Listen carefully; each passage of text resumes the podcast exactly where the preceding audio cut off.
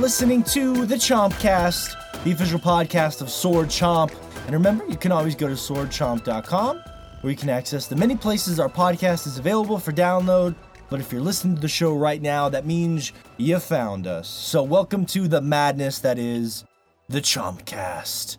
Um, also, don't forget if you want to support the crew, we are on Patreon finally www.patreon.com slash swordchomp. Look for our special vip instagram tier. We are discussing the game within a game today um, the video game inception so to speak as our topic of the show is mini games um, from gwent to fishing to blitzball and everything in between. Um, this is a topic we've wanted to do for, for quite a while, so that should be a lot of fun. From mini games to mini topics, we have a plethora of polls to discuss, including what our listeners think the best looking console game ever is, um, Twitch E3 Sword Chomp shows. Yeah, that's right. Twitch E3 Sword Chomp shows, maybe. Talk about that in a little bit. Um, you know, Steph Curry and the Warriors. White sauce versus red sauce on pizza, which is something I'm sure Josh is going to want to lay into there. Um, so lots of fun, lots of fun polls to discuss. Uh, let's see. Oh, we also have a really cool bio break this week. Um, no, look, we don't want our listeners falling asleep on us. Uh, speaking of which, the bio break this week is about sleep, the science of sleep, and our health and and that's a really cool thing. We've actually been talking about sleep a lot privately off air, so um, I'm really cool, uh, really interested to see where that conversation takes us. And at the end of the show, we are going to get into some God of War spoilers. So if you don't want to hear those, you can easily just cut off the podcast at that point, and you won't be missing anything other than the God of War talk.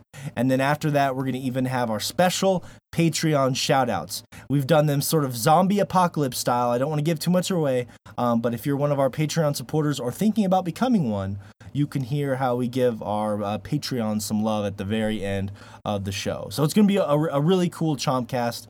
Uh, excited to to get to all these amazing topics that we have here. Um, sorry, Josh is making me giggle on the webcam. Uh, damn it, Josh. Um, but let's get to some intros. Um, up first, of uh, is is you know is not Josh, but I there's a reason why. I'll get to that later. Um, up first, of course, the Filipino Johnny Depp from Texas, the one and only Fish is here, and Fish, mm-hmm. I am excited about our new merchandising opportunity that you have brought to us. Um, I oh, guess, yeah. yeah, I guess the it? whole well, the whole the whole micro penis gag. Um, gag, although I keyword. I, yeah, ironically, it's impossible to gag on a micro penis. I, I, got, I jumped in there for you, Josh. I bet you're about to say that.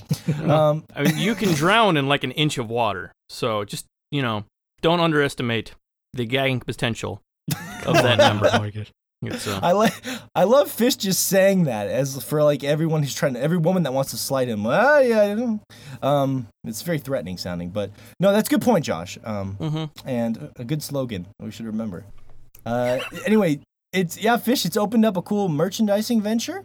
Um, looks like we're looking to partner potentially with uh, um, Pin the Hunk on the Junk, which is that bachelorette party game um, I got it up on the Sword Chomp Instagram today. It's a special edition, special yeah. fish edition, micro penis version.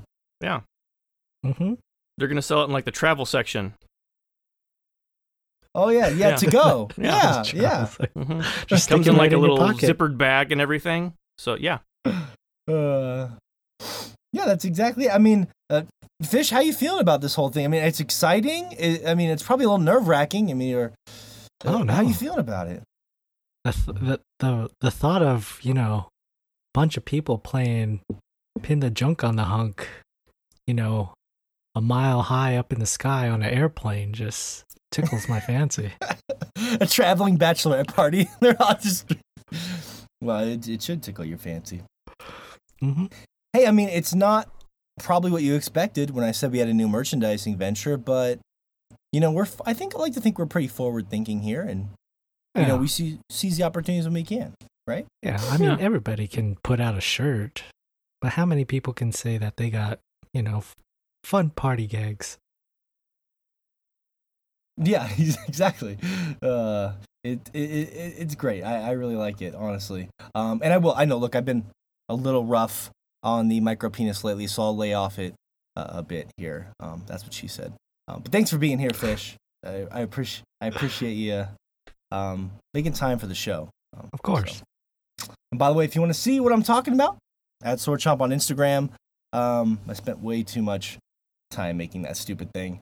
Um, up, up next, uh, the Shay, the professor, is here from Japan. Uh, Shay Layton, you know, Shay, it's kind of cool. You know, our the world of Instagram, Sword Chomp Instagram, has now been introduced to our old band history via a rare live performance of our That's right. instrument instrumental rock duo. Um, Yeah. which is pretty cool. Yeah. Yeah, I agree. I agree. I mean, it started as a duo. Shortly, what for a short amount of time was a trio, and then um, we disbanded forever. Never, never Aw, to play again. So sad. I am sad, man. We made great, great fucking music. Uh, I just punched my wall on accident because I'm so angry.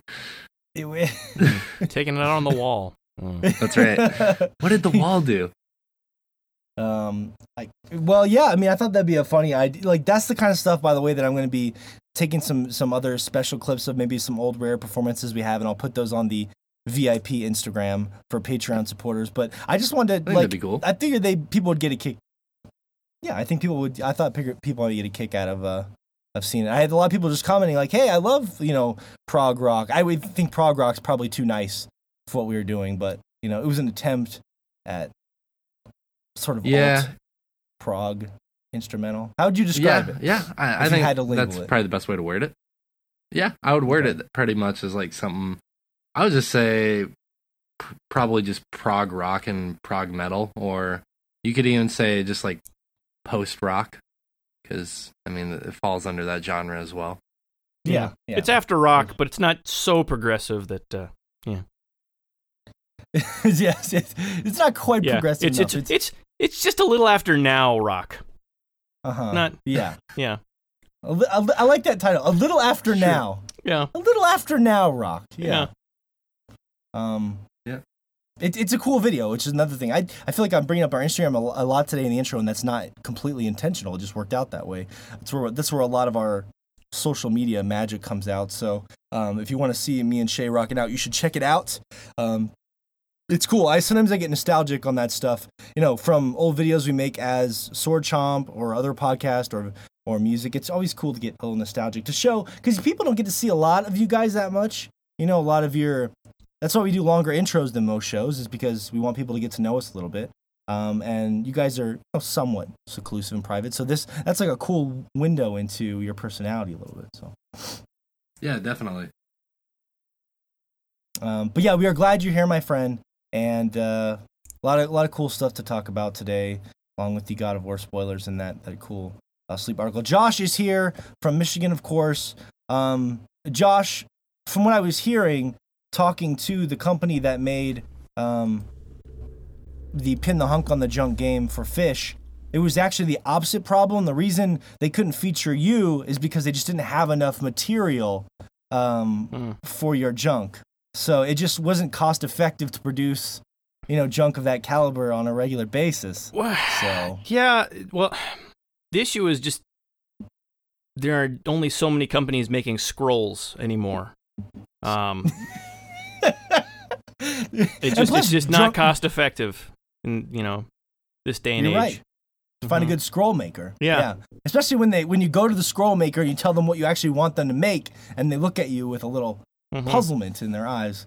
Yeah. Um, plus, you know, a bunch of drunk women or men, you know, trying to unroll this this scroll like you know hmm junk is you know not the best idea for a drunk party either. So there was a lot of logistical issues they were running into. hmm Um, Yeah, I do have an exciting deal with the makers of Fruit by the Foot.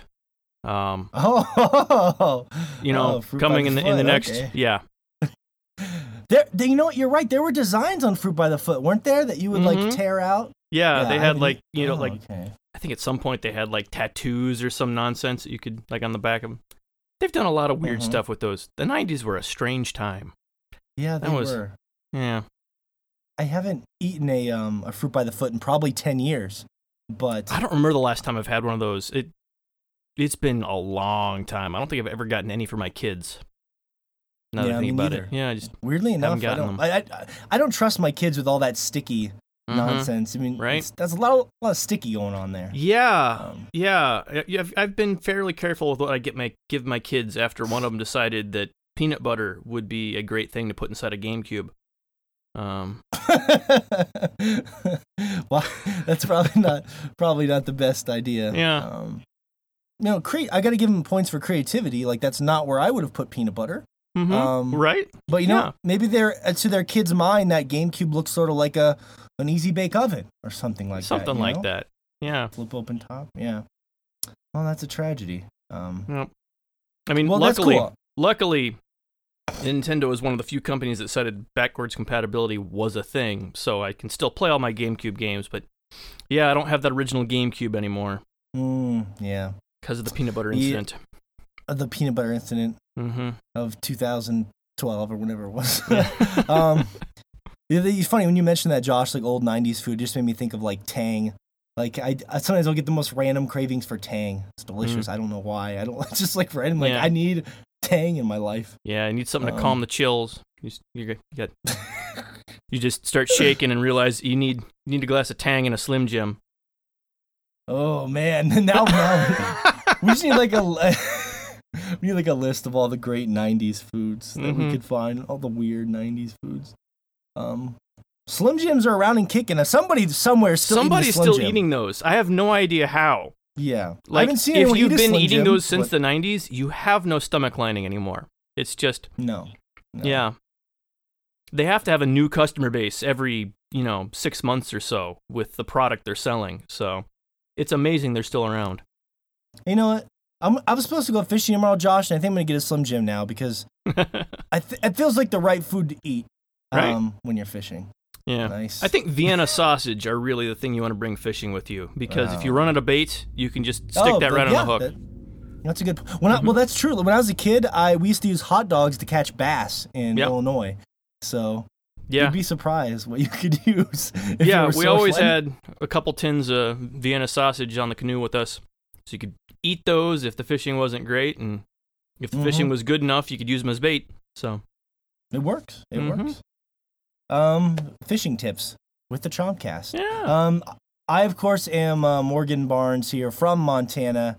Um, and I just wanted to say one real- quick thing before we launch into this because there's not really gonna be a good space for it later. I I think I did uh, first and foremost. Uh, one of our good friends, um, Stephen Lopez. Uh, I'm gonna post it uh, this week before this actually this podcast goes up. They did this. He did this cool thing where he went around Disneyland with a cutout of the Sword Chomp logo, and he, he seemed I, he's a huge Star Wars fan. It looked like so he was posting um, our Sword Chomp logo, pictures of it all over, like you know the classic Star Wars characters that they have at Disney. You know, people who get paid to just stand there all day, dressed up as Darth Vader or uh, Kylo Ren or Rey and all these people. Um, and he, you know, even at the when the fireworks are going off, like he was just going around spreading the word of Sword Chomp at Disneyland, which is uh, kind of funny and ridiculous. It's, it's totally. I, my biggest regret though is that when I was talking to him, I should have had him get like a, a cardboard cutout of fish, and just it would have looked like fish was everywhere. You know, that like- would have been great. that's what I Mhm. should have done. Damn it, Yeah. it's okay. hmm Yeah, but you don't want him lugging that all around Disney World, do you? Well, you could do like a tiny version on like a popsicle stick, And, then just if you hold it closer to the camera. Yeah, Yeah. yeah, yeah, yeah. Yeah. Mhm. So it looks like he's posing with fish everywhere. Yeah, I get resourceful. I saw that in the movie Up in the Air. Like there was a couple that was getting married, and they for one of their stupid gifts, they wanted everyone to take a uh, take a picture of the couple that was getting married in different locations. So they print them out like, and it was like a stupid gag thing they did. But they gave me the idea. I was like, damn it, I should have done that. That but would be I just want to say that would be cool next time. Yeah. Next next Yeah. time, Stephen. So shout out to uh, listener and fan and uh, chomper Stephen Lopez for doing that. I'm going to get those up on the Instagram. Also, I want to say quickly that I uh, there's no other road place for this. I I think I'm finally breaking my um, Pokemon Go fever that I've been under Mm. for a couple weeks. It's broken. Um, I don't really have a lot of negative things to say about the game, but I will say this: the saddest thing about my time with the game is that when no one's playing it with you, you just feel sad. That's the Mhm. even Fish wouldn't play it with me, and Fish will play any goddamn mobile game you throw at him like it's like crack. You know what I mean? And even Fish wouldn't play this with me. So, um, Yep. That's the one game. You chose the one game that I will not play again. It's because it's too much effort, right? You have to turn it on every time you drive around. It's too much, probably too much work. I'm guessing. Um, Yeah. yeah. For And how- the how- point how is could- for you to walk around and play. Yeah, he'd walk to a place and yeah, that's just not a thing fish does. No. Fish are not known for their walking. no, it's true. No, they're not.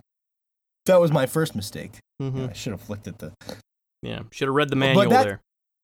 My um 20 second uh succinct thoughts on that two years later is that it's it's now a fantastic collection game if they, they just like something that's about collecting with all the new pokemon and the adjustments they've made to the game. If you like it if you just enjoy the aspect of collecting things in the real world it's a cool concept. And i think it's actually a fantastic game about collection. The problem is that it's supposed to all feed into the battle system and the combat in the game is still just bad. I've tried to give it a fair shot. I was giving fish shit last time on our last show because he was ragging on it without ever without giving it a shot. And it's still it's not that the combat is bad, it just doesn't there's no it doesn't feed into anything interesting. Like if you take over a gym for a day, they give you a couple Pokemon coins, like you can just keep throwing Pokemon at the gym. Like you can literally throw 20 Pokemon at a gym if you want to take it down. It just feels Mm. the whole like component of the game that's built around the, the battling to me is still just uninteresting and there's nothing cool that you're really getting from it Yeah. um, and that's a bummer Hmm. because for for you know, in many ways, like we're gonna talk about later with mini games, you want that to kind of feed into the main game in a cool way, right?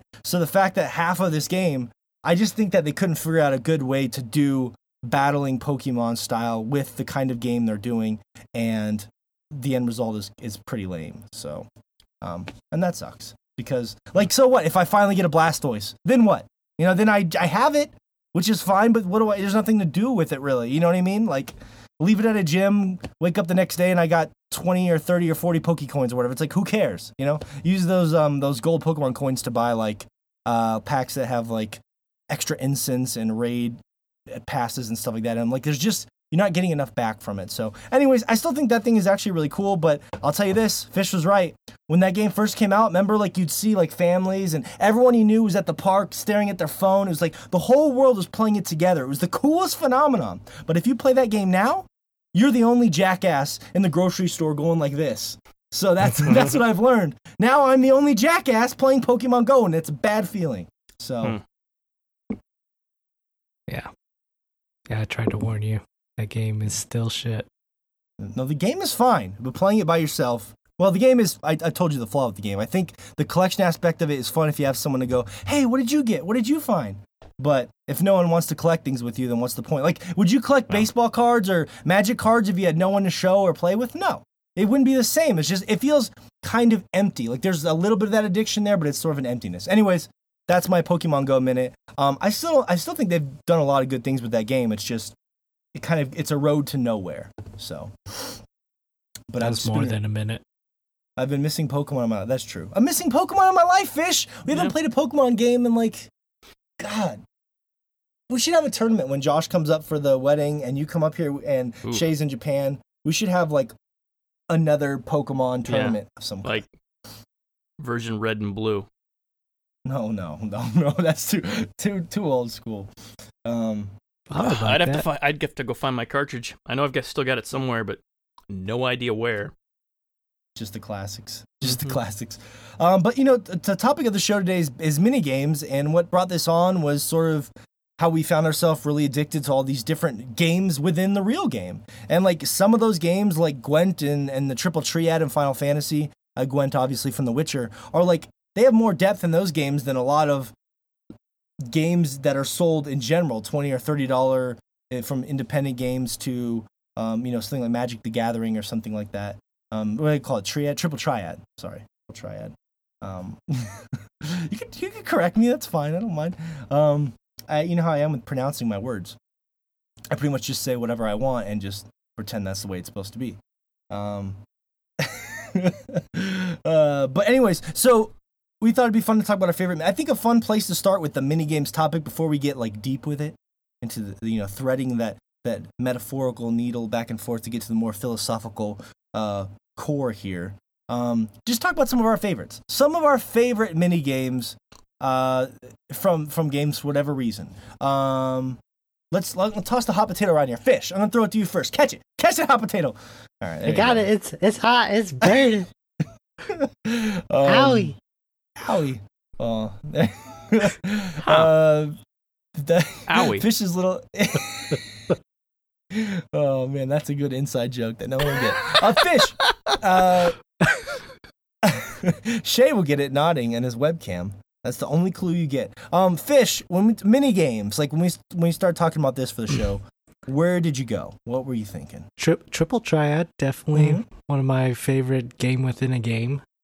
Um, uh, last week we mentioned gummi ships and Oh, yeah. from Kingdom Hearts uh, two, yes, we did. hmm which which I also enjoyed that. Um, but Josh actually mentioning uh, I don't know if this counts, but Pokemon, the original Pokemon. There's a casino hall in there. Oh, that's right. There was. Yeah. Yeah. Remember- You remember that? Yeah, and Yeah, it was like yeah. legitimate gambling. It was just Yeah, slot It was. That was the only way you could get a Porygon, I think. Mm-hmm. Yes. Yes. Yeah. Yeah. that was that was horrible though. It was. I liked it. Did you? It was. It As was a kid, bizarre. yes. It was. It was odd because it was literally the opposite of a real casino. The whole thing was rigged so that you'd slowly, slowly make money. You would instead of the house. Mhm. Yeah. So you just sat there and just eventually, slowly pushed A until you had enough to buy that stupid Porygon. Well, I mean, I feel like I was able to actually watch the reels and time it. And you feel like that in your You head. feel like it, because you yeah. were seven years Yeah. old. so yeah, as you know, eleven year old, I was like, oh, I'm making progress here. I'm getting points, and I think you could bet like it was like one I'm in fifty or something.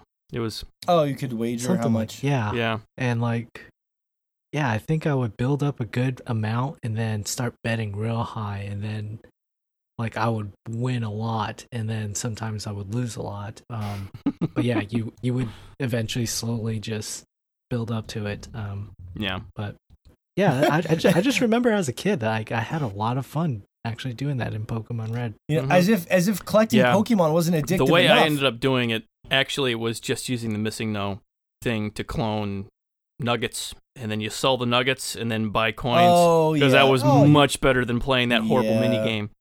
cheat the Right. system. Yeah. You're yeah. a cheater. Now I was a cheating are, cheater who cheats, Jerry.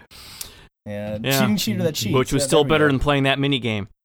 Huh? What? No, Not all mini games are it was great. enjoyable. Okay. Oh. All right. That's gonna be Um, our next our next Twitch stream. Fish is Fish is gonna be playing the casino mini game in Pokemon for Yeah, playing Pokemon board, straight for charity. Pokemon Red slots. Yeah, that's I just love the idea that you know Pokemon wasn't addictive enough. We wanted to get our kids hooked on gambling in the process. Mhm. So Yeah, that wouldn't Uh, fly today. I don't. I don't think a Pokemon game would be able to, you know, pull off a casino hall. Yeah, I That'd mean they've be done similar yeah. things, but not slots. Slots. That was hmm yeah.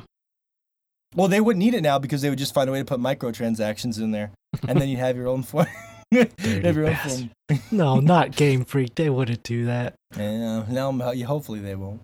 Um, yeah, that's good. Well, and why the why the triple triad? I mean, that's a good time to, to mention it now. You did bring it up, and I think it's probably one we're all going to mention at some point.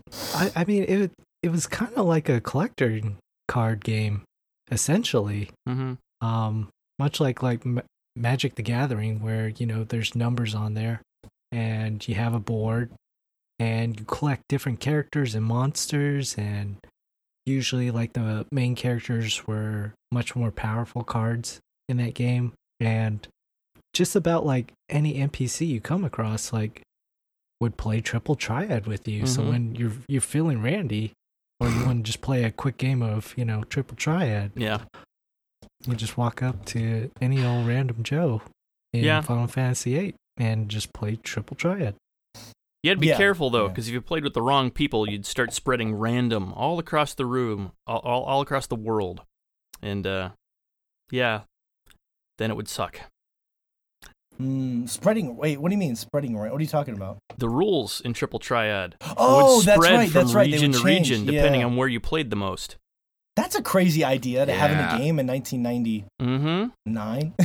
Yeah, so you had to like play a bunch in places that had rules that you liked and spread them everywhere else until you had Mm. you know good rules. I don't Everywhere. remember that. Huh. Yeah, yeah. The rules would spread if you. Yeah, from wherever the game was played Um, most. Oh, Yeah. okay. Yep. Yeah. Yeah. Yeah. I, I real I just realized like there was one area that had like good rules and I was like, oh, I love these rules. So like I sat there and just played triple triad yeah. like endlessly until I was satisfied, and then yeah, probably spread it out from there. Mm-hmm. Man, that's crazy. Yeah. I didn't know that. I did not know that. Yeah, Yep. because like they'd Yeah. have uh, your draw rolls at the beginning, like either pick or random. So Mhm. yeah, you really you wanted to get the best rule set spread all over the place, so you could just take everyone's, all of everyone's cards you played against. hmm Uh, yeah, that that and like different characters actually that you play against. Like you could play against like Cid. Yeah. And he would have a specific card. Um or like yeah, it, it it was just it was something in a game that I've never seen in a game a mini game inside of a game that just like had more depth than like regular old um like Final Fantasy VII's mini games while they were great at the time, like looking back on it, like they were just, you know, like going to the gold saucer that that was just they were hit or they miss. had like yeah, they were hit or miss and some of them were really like, they had good, but yeah, some of them not so much. Yeah. Well we're good though. Like maybe the maybe the snowboarding one Well, hold- I I enjoyed Hold, for hold, hold on, hold on, quick hold on. Well, hold on. Don't don't go to seven yet. We still got Oh, more to say okay. about eight.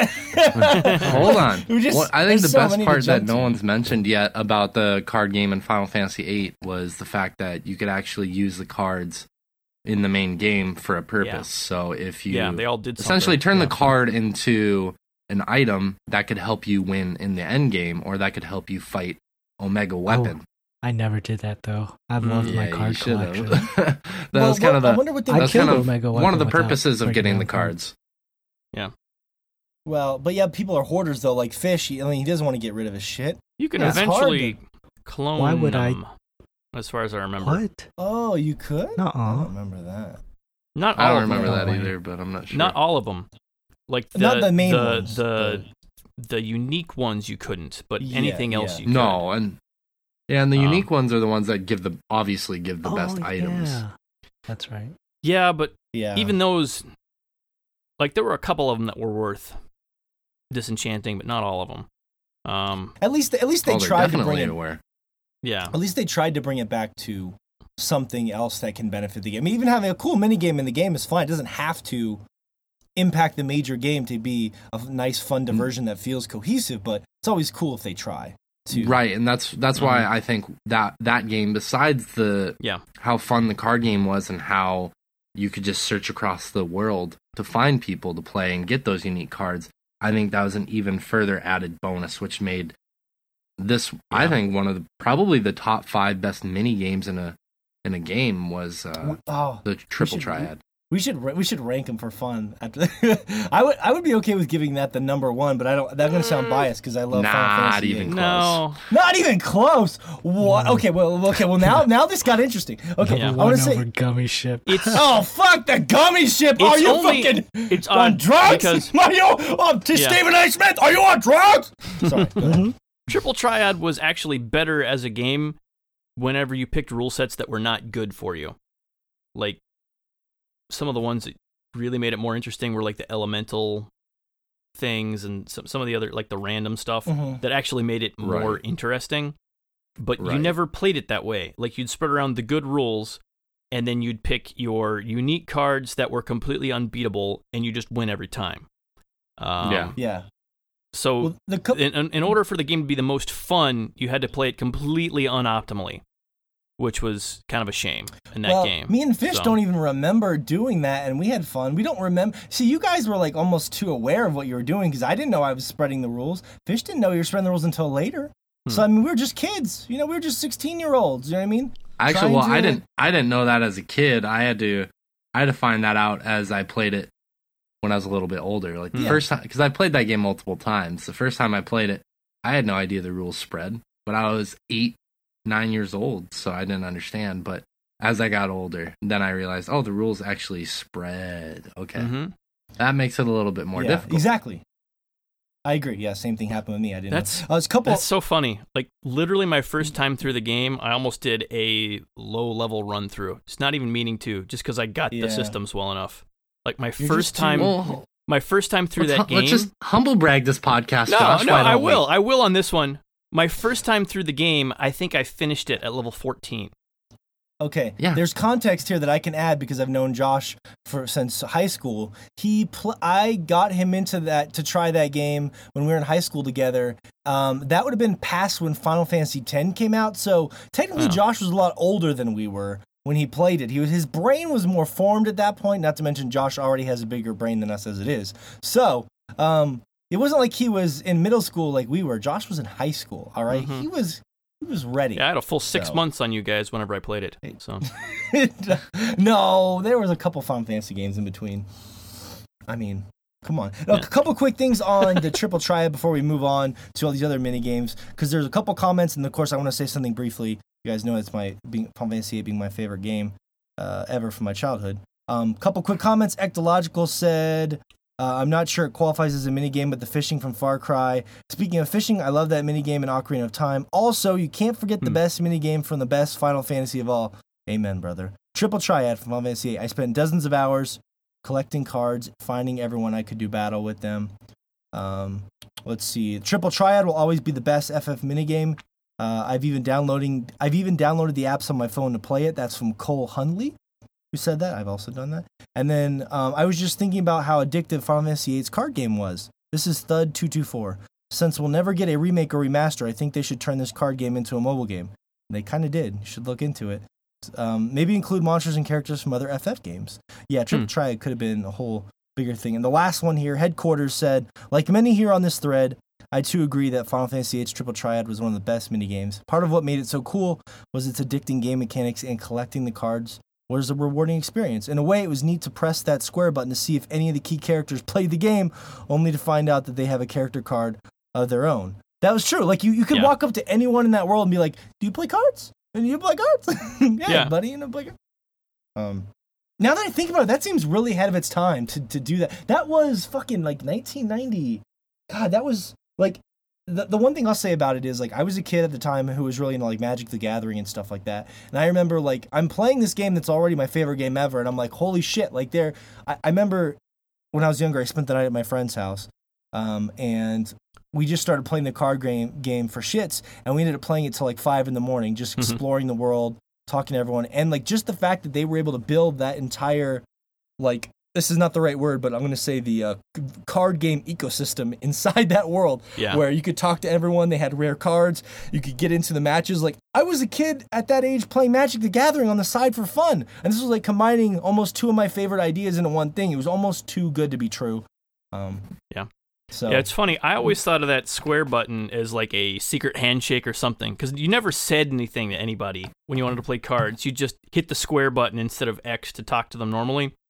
And if Yeah. they played cards, they'd respond to you. So I always assumed it was like a secret handshake that you had as a card player, as you know, both playing just- triple triad. You just you look at each other and you know, you know that they you know. know, you know. I'd love to see that. I'd love to see that in like modern day with modern day graphics. Mhm. Like if they did something weird, like when you go to press square and then suddenly they just like give you a look, right? like they like that's the automatic card look. Just oh, oh, it's card time, motherfucker. Mm-hmm. yeah, but um, but so, but remember that music? That music when you start every card game too, so, mm-hmm. so classic. Mm-hmm. Anyways, we can break into Final Fantasy VII now. I see the floodgates. You guys yes. want to talk about all that yeah. stuff? Yeah, for sure, for sure. Because um, the the motorcycle part, the motorcycle minigame was one of my favorites. Honestly, yeah. I loved that. I loved the music from it. Yeah, I loved I loved that minigame a ton. I played that a lot. And I actually played the snowboarding one even though it Hmm. was not my favorite. I played that one a decent amount. You could go back and Yeah. play that. It's been a long time since I yeah, yeah, seven, you can Yeah. go back and play. You could go back and play them. Okay. Yeah, yeah, you could go Mhm. back and play it as many times as you wanted. Um, because there's that Mm-hmm. one, there's a snowboarding one, there's a motorcycle one, there's uh, Moogle Forest, which you could only play one time. Uh, there was the wrestling. Was it the wrestling one? Is It was the like a wrestling one where you just have to tap a boxing sh- one or something. I don't know. Yeah, if it's- it's wrestling it's or the boxing one, yeah. Yeah. Yeah, one of those two. You just got to press as fast as you can. And then there's like the hmm I don't know if you classified as a mini game, but it's like basically an arena where you have to fight monsters. And Yeah. the purpose, the whole purpose of that was There's basically more than that. to get gold saucer points. Yeah. Was there? There's a lot more than that. Seven had so Wasn't many mini like- games; it was ridiculous. There You was still like a had the- submarine. You had the What else did they chocobo have? racing. The submarine one was mm. Oh, great, but no one remembers the submarine. Like that one, that one got buried, but Sub- the submarine I one is actually really it. good. oh um, yeah, Fort they Condor have the was good. the I wish- RTS looking. De- it's like a you know Fort The Condor. Mount- yeah, Fort the Condor. Fort Condor thing where it's just like a tower defense Yeah. like RTS thing. I love that. I love that. which was you know Fort before tower Condor was defense a thing. incredible, and my my biggest complaint there. Shut up, Morgan. No, I'm just kidding. no, It was Fort Condor. It was really good. Seriously, I wish that they made it to where you could play it as much as you wanted. You can only play it two times. Because if Uh, I could have played Mm. that an infinite number of times, I would have dumped so many hours into that game, more than think I you already play it have more than in my life. twice. No, you can only play it two times, man. I know because I tried so many times. yeah, I think you get like a practice one, and then you actually. I think if you go Uh, back later like though, you can play Well, again Well, because you, there's like a you, you get one, and You then you left for a bit, at the and then you go end, yeah. back to Fort Condor Mhm. to get the Phoenix materia, Yeah. and that's the second time you play. um, yeah. well, it's, I guess it was only the choice. For some reason, I thought that second one was like more than one phase. It was like three fights or something. No, I It's- wish, dude. I wish. It's worth That was good. Um, That was so good. That yeah, Yes, they fa- needed more of that. Svenge uh, or Sven J said, I really like the mountain defense in Final Fantasy VII, so I want to give his Mhm. comment a shout out. Yeah. Um, I think you guys are on drugs, but hey, it looks like you guys all enjoyed it, and that's cool. Oh, it was Yeah. tower defense before there was What- tower defense. yeah, Yeah. I guess so. Exactly. Yeah. We all love tower you had to defense defend. I wonder these if that was the first. what was that? What was the? Is that the first tower defense game ever? No, Is that the No. first one? I don't know if it was. I'm sure. not. No. What? Probably. No, definitely not. You just said it was tower defense before there was tower defense. Well, but Before, it before that was a genre genre. oh, but okay, like, okay. uh, yeah, what? Where else would it? Missile Command is probably the first tower defense if you want to get super technical into it because that was Well, yeah. Well, you're just watching those things fly out of the sky. yeah, and you're just shooting them down. It was a similar sort of a thing, but not not Yeah. exactly the same. Yeah. No, that's a creative Yeah, well, answer, Josh, but I don't know if I wouldn't call that tower Oh. defense either, but that was essentially Overall, seven had really good mini games, and it Mhm. ended up culminating into you getting gold saucer points if you did it. At, the main one's a gold saucer to basically unlock Cloud's Omni Slash. That was pretty much the whole Mhm. point of doing all those mini games. Oh, Yeah. don't forget the chocobo breeding. and, well, and to have a date itself. with Barret. True. yeah, to do with Barret. Yeah, I hated that. I That's what I hated the chocobo breeding. That's what I. Put. Yeah, the I- chocobo I breeding that. slash racing was pretty love bad. I put a bunch of Yeah. time into it It as a kid, but the races themselves You know are what's- not good. They're really not. You know what's so funny about Which that, is Josh, sad. is that in the game it was terrible, but then they ended up making a spin-off game of it, Chocobo Racing, for the PS1, and that Mhm. game was super fucking fun. I Yeah. love that game, and I, Well, yeah, because they had time to flesh out the mechanics. You know, Right, The, pro- the yeah, problem it I have was- with it a well, much it's not a problem. Be- it's not a problem because I think all the mini games in Seven were a lot of fun, but it was more of like they were going for a lot of half-assed mini games as opposed to one really good, like Mhm. incredible mini game, and that's okay. That's that's what they were going for, like a variety of mildly engaging Yeah. mini games. I felt like that was kind of like a product of the times because people would walk in. That was that was the time where arcades were still popular, like video game arcades. Yeah. um, they were just starting to I- become yeah. unpopular. So I think what they were trying to do is create that vibe of walking into a video game arcade and being like, "Oh shit, I Mhm. can play this, but I can play this, but I can play this," and I think they captured that really well. Mhm. But I would agree with you, um, actually, Morgan, that eights feels a hell of a lot more flash fleshed out, and it feels like just this cohesive mini game. You know, it, it and that's why I say like each one was a product of their times. You Yeah. know, uh, I mean, you look think about at- other things you- that came out with Seven. Good. A lot of games had multiple mini games around that time. Like Ocarina of Time had one, two, three. It had like half a dozen at least. Had the mini fishing. games, Had the fishing. Yeah, That's the fishing. yeah. yeah. which was yeah pretty in depth. It had solid. It a was solid. Yeah. uh, several like shooting mini games. Then it had like like a treasure chest mini game, which ended up not being a mini game once you got certain items and stuff. But yeah, they had they had a v- lot of stuff you could do. Um, Mhm. and that was Yeah, it was kind interesting, of a, like- more of a thing back then. to go for the idea of just doing one really well fleshed out mini game, I think is something that seems to have survived a little bit more into today. If you look at like Mhm. Gwent and like the fishing from 15, that Oh, idea yeah. Oh, Yeah. has yeah. persevered. Yeah. We're talking Well- about Gwent Um, later. Yeah, Yeah, yeah, not yet, but yeah, we'll talk about Gwent in a second. yeah. yes. Yeah, 15 for is sure. interesting. They also had a couple other mini games there that didn't go yeah, so well. like the the I pinball like the one was in a, yeah, a oh, mess. Dumb. That was a mess. They actually it was they made a mobile app of that. It was trash. Is fish? Are you shaking your head because it was trash or you liked it? Oh no, it was trash. Okay. Like It was- eventually like I understood what you're supposed to do, but it's still it's a time wasn't waste. fun. Like the first No, time you it turn it wasn't on, good. you can get max score. Like it's so s- just unbelievably simple that you turn the Mhm. game on and you sit there for an hour to max out your score and then you just turn it off because there's no way the thing will actually kill you. Like that was the the pinball in 15 was so bad because it was just it was tuned to be a time waste and not to be Yeah. challenging at all. Yeah. Yeah, and that's too bad because I, you know they probably put all their stock into the fishing portion of the. The Yeah, fishing which was so good. good. it spawned its Yeah. it spawned its own damn game. That that this I'm not even kidding. Like I've been playing fishing games my whole life. The fishing game aspect of Final Fantasy 15 is the best fishing game I've ever played. That is not. There is no better Yeah. fishing game. Yeah, period. it is Yeah. good, Yeah. good, good, good, good.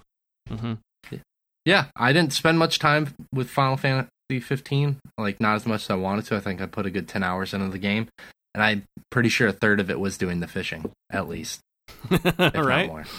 Yeah, Yeah. the fishing Yeah, it really was- good in that game. And yeah, it spawned its own game, which is another. And then, and the interesting thing about eight is it actually the triple triad was so good, not to pump it up, but that Final Fantasy nine actually copied it. They were like, eh, let's just steal the mini game from eight because if you remember, Final Fantasy nine also stole. They they actually did a slightly worse job of it, which was weird. They like shrunk the cards and they kind of Well, changed it up a little. Not really. Nine.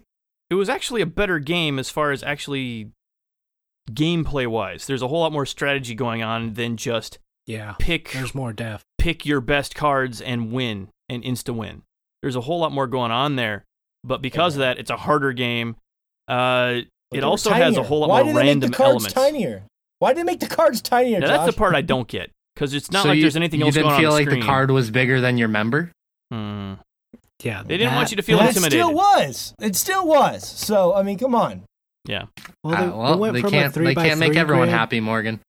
To a four by four grid. yeah. So Oh, that's that's so- how so numbers the grid work. got larger. Yeah. Yeah. That's true. If you make the grid, it's just a weird choice because like the visuals of the cards was such a cool thing that when they shrunk it down, it was Yeah. kind of a bummer.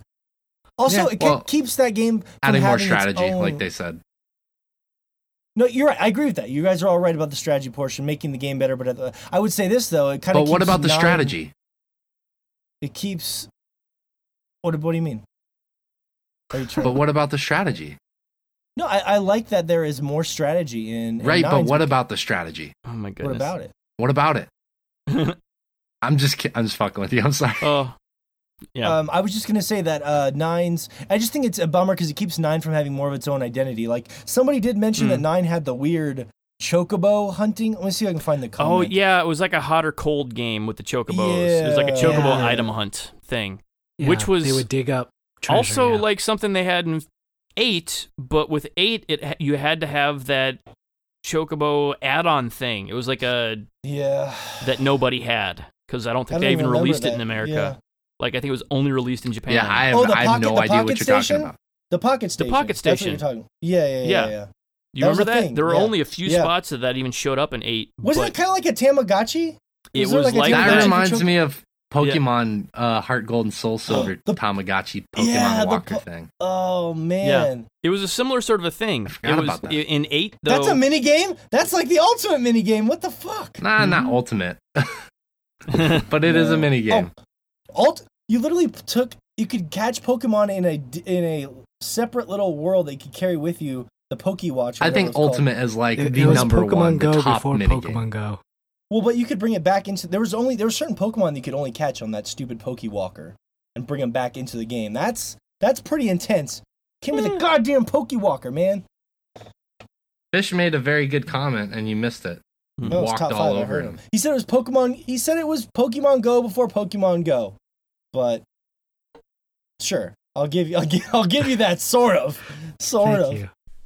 Forced Sort you of. to have to walk or shake that shake the Shake fuck that out thing. it. Yeah. They- they- what's with what's with Nintendo trying to get their Pokemon fans to get out of the house? What are they trying to say about us? But I just feel like it, it makes it seem like nine doesn't have as much of an identity because look, ten had Blitzball, right? Eight had the Ten triple had triad, Blitzball. yeah, and which we'll talk about. Seven had the the the golden saucer, and nine was an incredible Final Fantasy, but it just it, it didn't have its own identity in the minigame, which is kind of a bummer, you know.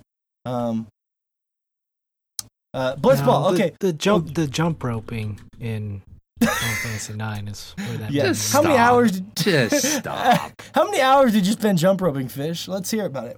That's like saying the Uh. fashion show in Pokemon. I spent hours on that. what? Nobody hey, spent hey, hours now. on that garbage. I did when I was younger. I did. did. Yeah, in, me Po- too. in Pokemon Gold. me too. I, I did, did too. because I had way too much time, yeah, it was a time thing. and it was a feature in the game that I enjoyed slightly. No, it, went- in Pokemon. well, I'm Ruby very and- happy for the both of you. It fits the Thank you. conversation, but in Pokemon Ruby and Sapphire, I did a lot of the beauty contests, which was the dumbest thing ever. You'd bring your Oh. Pokemon out, Yeah. and you you would just use moves against other. But it was like you got these cool medals on your favorite Pokemon that you could see, and um, I I did that a lot because I was moving at the time and I was a kid. I didn't have anything else to do, and I loved Yeah. that game so much. But it was a very yeah weird thing. But like I could go into my Pokemon screen and be like, yeah. look at my um. That was a good Blastoise idea, but it didn't Yeah. really work out that well because like every move you got, if you were into the beauty contest things, you'd have to think about a how it would work in combat, and then b how it would work in the the Pokemon beauty contests because it A good change balance was you'd have to sacrifice your actual combat for Yeah. beauty. yeah, or or just have one specifically for the beauty contest. So it's kind of weird. Like Yeah, you have a show Blastoise. This is my yeah, show yeah, Blastoise. you, ha- you I have a keep fighting the back. Blastoise, and you're, yeah, one for for Blastoise fights and one for You know, you know, your- shinies would have been great for the beauty contest if they would have, you know, like Blastoise. just Mhm. Blastoise. Yeah, yeah. yeah. That's the he's got the best show, um, best move of all. Um, true. so Blitz. I want to talk about Blitzball. Blitzball before Gwent. Yeah, yeah, Yeah. Blitzball. See, I never. I thought Blitzball was a cool idea, but I had trouble getting into it because I just didn't have fun with it. But Mm. it sounds like I'm the only Yeah. one who didn't really get into I- well, I know a lot of people like were very half and half on it, Mhm. but I I think I've told this story before, and I'm gonna tell it again because I love you guys so much. I remember when it, I was in middle school, and we would just bring our strategy guides to school, and Mm-hmm. we would sit there and just plan these I like these teams. We like we were like it was like football manager, basically. Uh, what, what is it? Uh, what is the fake football thing that everyone does now? Like they pretend Oh, like fantasy football. yeah, fantasy, football. Yeah, yeah. Mhm. So we were playing fan- fantasy blitzball essentially, where we Fantasy were devising blitzball? these teams. yeah, yeah, pretty much. Mhm. Where we were devising these teams and we are like discussing like based off of stats and how cool characters were. Like, oh, this guy, you know, brother, he's so fast and he's got a good attack. But yeah, he, his catch is not that great and his passing is not that great. And we just Mhm. I remember being in art class in the seventh or eighth grade, just sitting there, just arguing and having fun with my friends. And yeah, I love the game. To be honest with you, I Yeah. like the whole everything about it, like searching for characters Wasn't that the only? in the world, all of it. Wasn't that the only way to get um, Tidus's final weapon? Was in Blitzball. Ye- No, no, it was Wakka. weapon. No, it it- was something. It it was, was like a his final move. move. Yes, Uh, yeah, like it was one of his- Wakka's final move. Yeah. Yeah. Wakka's final move, but there was no weapons that you got from Blitzball. Well, you could get some. Well, you could get some, No. but they weren't like the final weapons. It was Wakka's Right. final move was the big thing. right thing. that's Yeah. right because because well i think part of it too is you would get because there was the crest and the sigil and you needed both of those to you needed both of those and then like the final weapon in order to combine the three of them to make it powerful essentially Mm. and I, I believe you either got wakka's moon or or sorry his crest or his sigil from blitzball as well so you get you get the final move and you get the crest or the sigil to power up his weapon. I can't remember which one anymore. okay. It's been a long time, yeah. But it's been a really long time. yeah, um, yeah. I think the Um, only real issue with Blitzball, the reason a lot of people got turned off from it, is that it had a really odd difficulty curve. Like there was nothing easy to That's begin with at the beginning of the game. So Oh, you started off Yeah. sucking. Like Yeah, your, none of your at it. team members had really good stats, and you if you didn't know exactly what was going on, you just get fucking shit stomped. Yes. Like- yes. And that's Absolutely. that that Yeah. really turned off a lot of people whenever they first played Final Fantasy X. Um, Mm. Right. um, and it's a game that it, it has enough interesting facets that you can win those first few games. But if you don't know what you're doing, it's it's not going to happen by accident. Right. I like. I like yeah, how no, they um, I agree with that. I like how they wove, wove it into the story too, because like Tidus was, or um, Noctis was a fisherman, but it's not woven into the story at all. But it was cool that um, you know, Tidus was a, a famous blitzball player, and that was like how the game opened, and like they did a good job of like actually weaving that throughout the story in a weird way, which I thought was pretty cool. Um, hmm Yeah. matter of And fact, of I don't course, think. we have the metal intro. Yeah, dun, dun. that, that was the coolest thing in the world when I was uh, 16 years Yeah, old. dude. I'm, Yes. Yeah. That intro and motherfucking Auron. Oh yeah. Yeah. Oh yeah, that, that Oh, was that that, was was, a great. That was in Final Fantasy games had cool intros. It's been so long since that happened.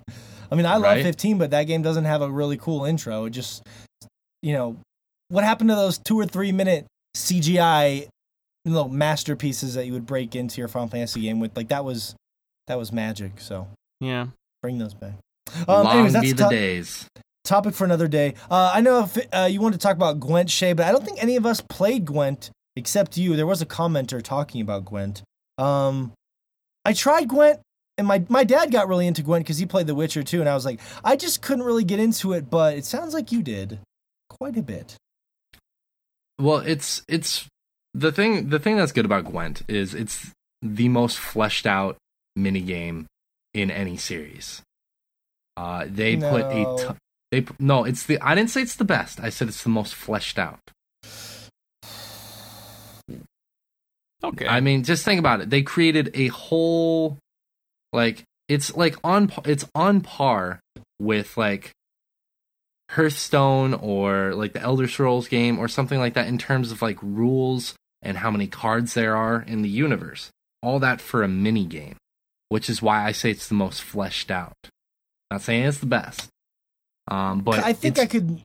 Okay, it's a fair. really fun Continue game. Your point. Continue Yeah. point. We don't need. it's just it's a really fun game it's like it's very similar to you know basically how we felt about um final fantasy 8 where you just go out and you you try and search for all these people who have these cards Uh, it's the same concept there you're looking Mhm. for people who have the cards that you want and then you fight them and it ended up spurning its own game just just like the final fantasy 15 fishing gwent became a game of its own I, I wonder Yeah. if the developers of of The Witcher were big fans of the Triple Triad when growing up.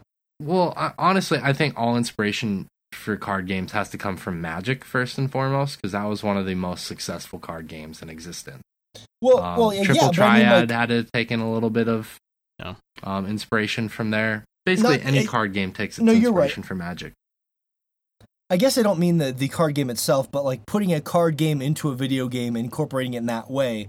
I wonder if that was take was um, not borrowed, but sort of inspired by Final Fantasy. I agree with you. Even the Triple triad. i'm sure was i'm sure that's probably- part of it for sure I mean, even the Triple Triad was probably inspired by Magic at the time, which was huge. Like in the or in the late '90s, Magic the Gathering Card was games were everywhere. I mean, even Pokemon. I mean, you yeah, think about that. Yeah, that's that. true. Like the But card Pokemon game was was inspired probably by Magic. the- yeah. Yeah. I mean, it was Wizards of the Coast, and it was yeah. I think, but I, yeah, yeah.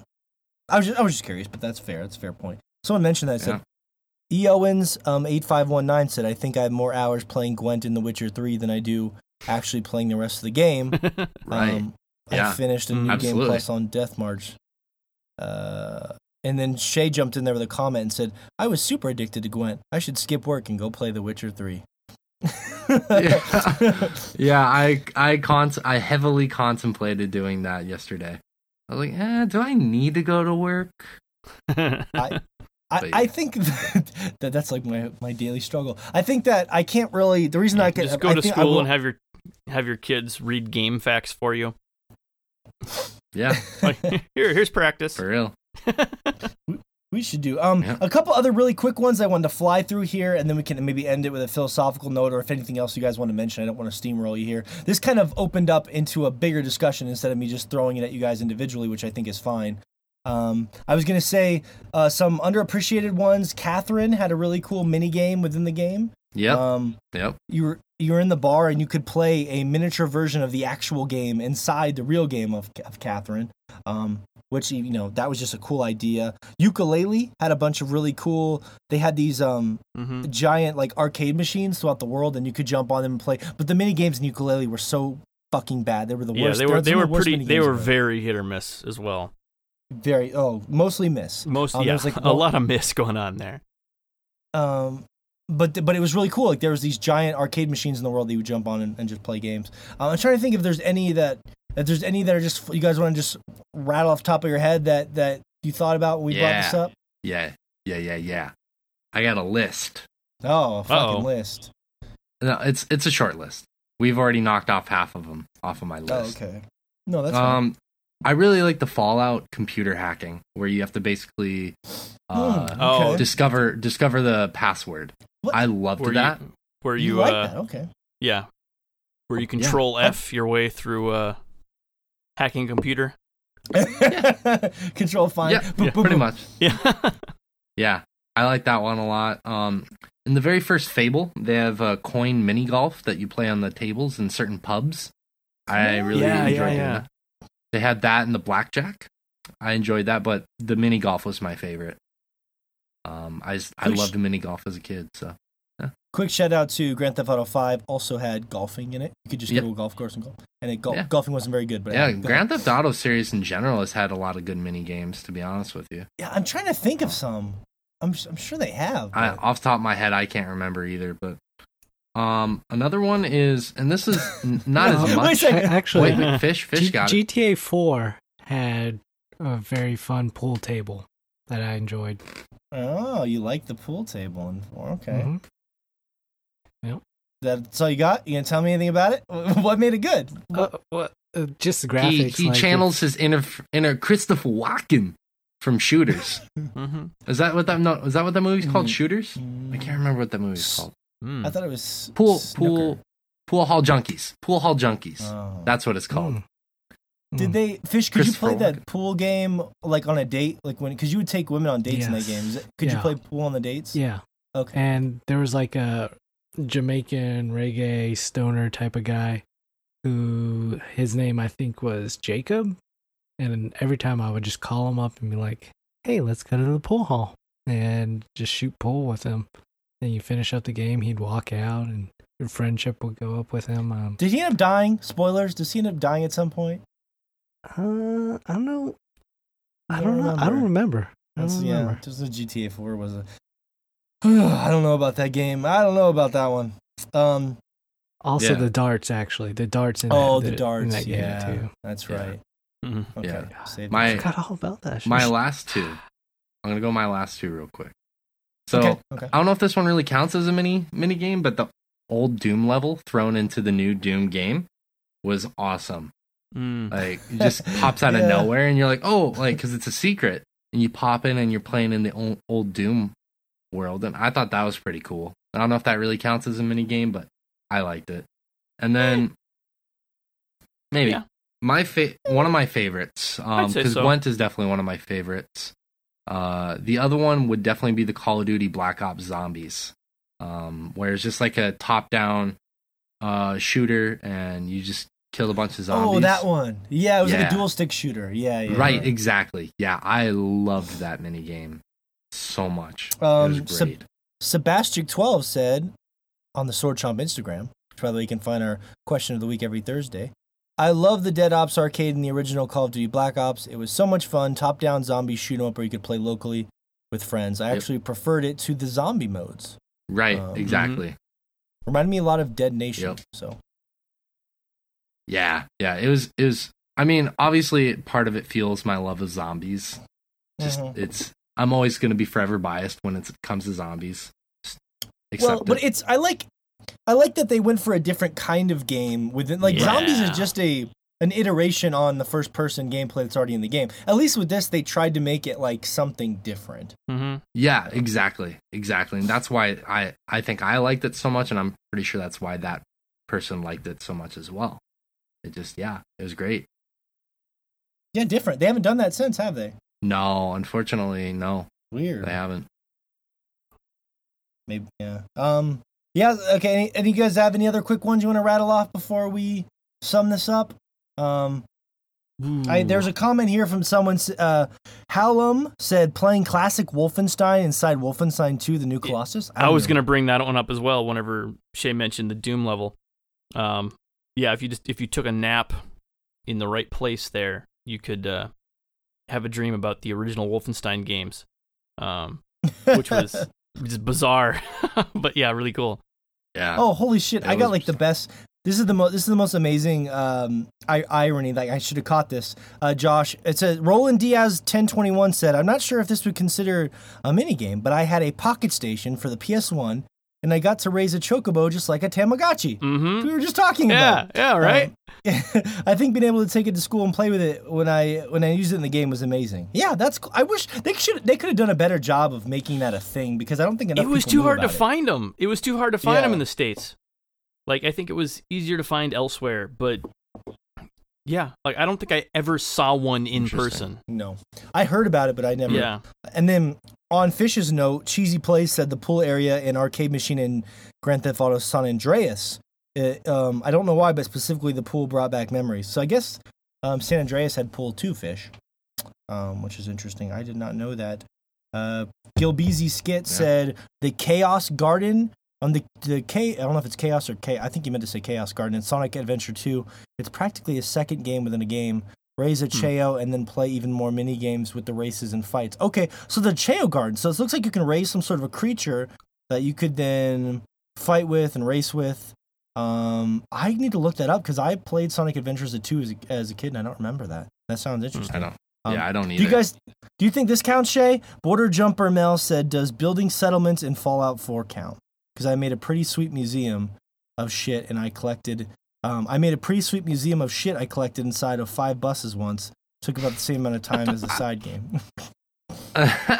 I wouldn't say it's a side quest. I would say it's a part of the main game because of the fact that Yeah. one of the missions it actually requires you to build the initial settlement settlement s- sediment Yeah. settlement with uh, Preston Garvey. So that is actually one of the main missions that you have to do. yeah. That'd be kind of like picking your favorite mini game in uh, um, Animal Crossing or something. The whole game is mini games, so Yeah. Right, exactly. yeah. Um, even though and then obviously, last obviously, bug catching is the answer. If you, bug. No, it's fishing. no, it's bug catching. Um, uh, do you remember this one, Josh? Hurricane Colt said the bullet hell game in No More Heroes 2. Bullet hell. I don't remember that. The bullet hell game in No More Heroes 2. I know I played one and two, but I play I put a whole lot more time into one um than two. I don't remember. It's been so long since I played No More Heroes two. I can't remember the bullet hell game in there.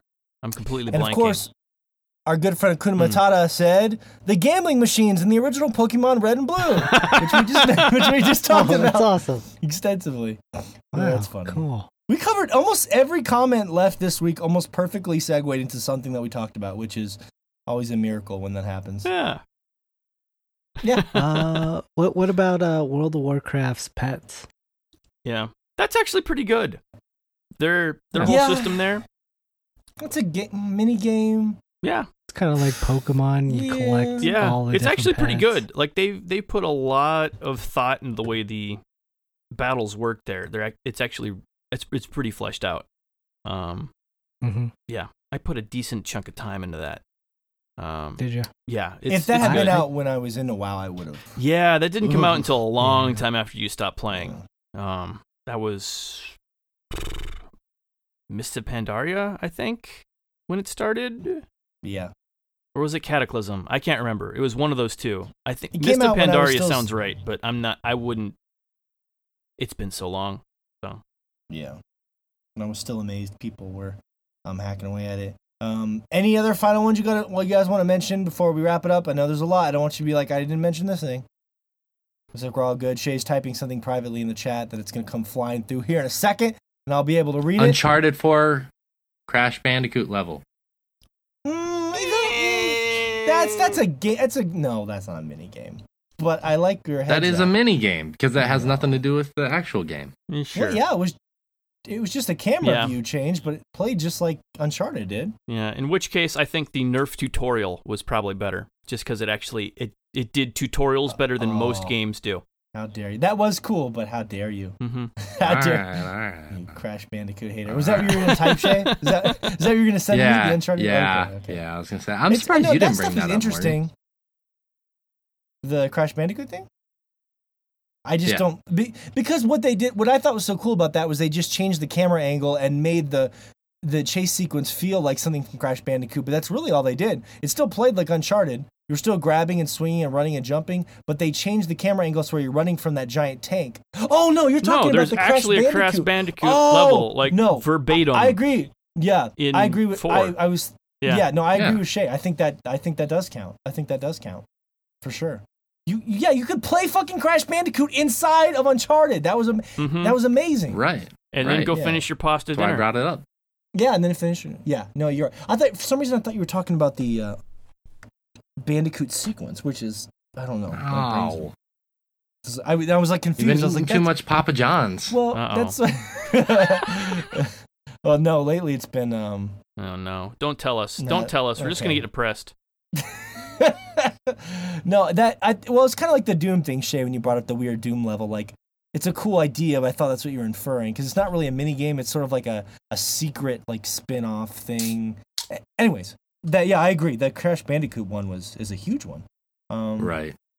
Anyways, I think in summation, it's fair to say if you guys are okay with this, that we're the mini games that impress us the most are the ones that also find a way to siphon back into the game in some way. Like if you spend a lot of time doing this mini game, does it also have an impact on the core game you're playing in some meaningful way? Um, hmm because you know that's the main goal. Even in a small way, like selling your cards, which Fish would never do in a million Yeah. years. Never. Never. I'll I'll cherish my squall card forever. What did it give you? We should. I'm gonna look that up. What did the squall card give you if you got rid of it? Was it The squall it could- one? I know one one of the main It ones gave like- Holy Wars. Yeah, it was like Holy Holy, Wars, Wars. It gave you a bunch you of. It was like 99 Holy Wars or something. Well, I'll tell you what. Once you found the island of heaven and hell, it kind of made trading your cards in obsolete. So, um, but maybe if you weren't that into the game, where you knew where all those secret islands were, where you could, you know, draw those elements from hmm the those high end enemies, then that's pretty good though. 99 auras or something like that. They give you a limit break. Yeah. Stuff like that is pretty cool. So, Hmm. and you could always junction that stuff back into your Yeah. your stats too. So there's a lot you could do with it. Um, all right, enough of that. That's a, a fun fun topic of conversation. Thanks for chiming in with the community as well. Um, mini games. We'll see what this year brings us as far as that is concerned. Uh, poll quick poll rundown here. So one of the things I wanted to bring up was um, on the polls this week. By the way, every Tuesday at Sword Chomp on Instagram, I run polls in our story. Uh, come vote, check them out. We talk about them on the show. The first one I did was like a three part poll because I thought that'd be the weirdest, strangest, and most confusing way to do it. Um, and Of it was course. basically, basically, I want to know what people thought the most, be- the best looking console game was, and I emphasize console because I know PC gamers will just say there's a numerous amount of PC games that will look the best depending on your rig. So best looking console game, and I split it out between God of War, Uncharted 4, and Horizon Zero Dawn. Hmm. I just wanted to see what our listeners thought was the best looking game. Um, Hmm. Now, Grant, it's not really a science; it's more of an opinion. So, but um, I'll ask you guys first before I res- read the results. Um, order those from one to three, one being the best, as quickly as you can. Fish, one through three. Horizon, um, Uncharted 4, and God of War. What do you got? Uh, Uncharted Four because that blew me away hmm right off the bat. Every Mhm. time I looked at the vistas in that game. Um, then maybe Horizon, then God of War. I can agree with that. Josh agrees. Two and Okay. three are pretty close. I wouldn't really have a huge opinion there. The the only thing I'll Mhm. add in there is that zero fucks are given about ground collision of in God of War. and you don't notice this while playing the normal game, but because it's an over-the-shoulder camera, Mm. anytime you die in that game, you will 100% be clipping through the floor. Every death Hmm. animation, yeah. every fucking time, your head will be through a rock or something.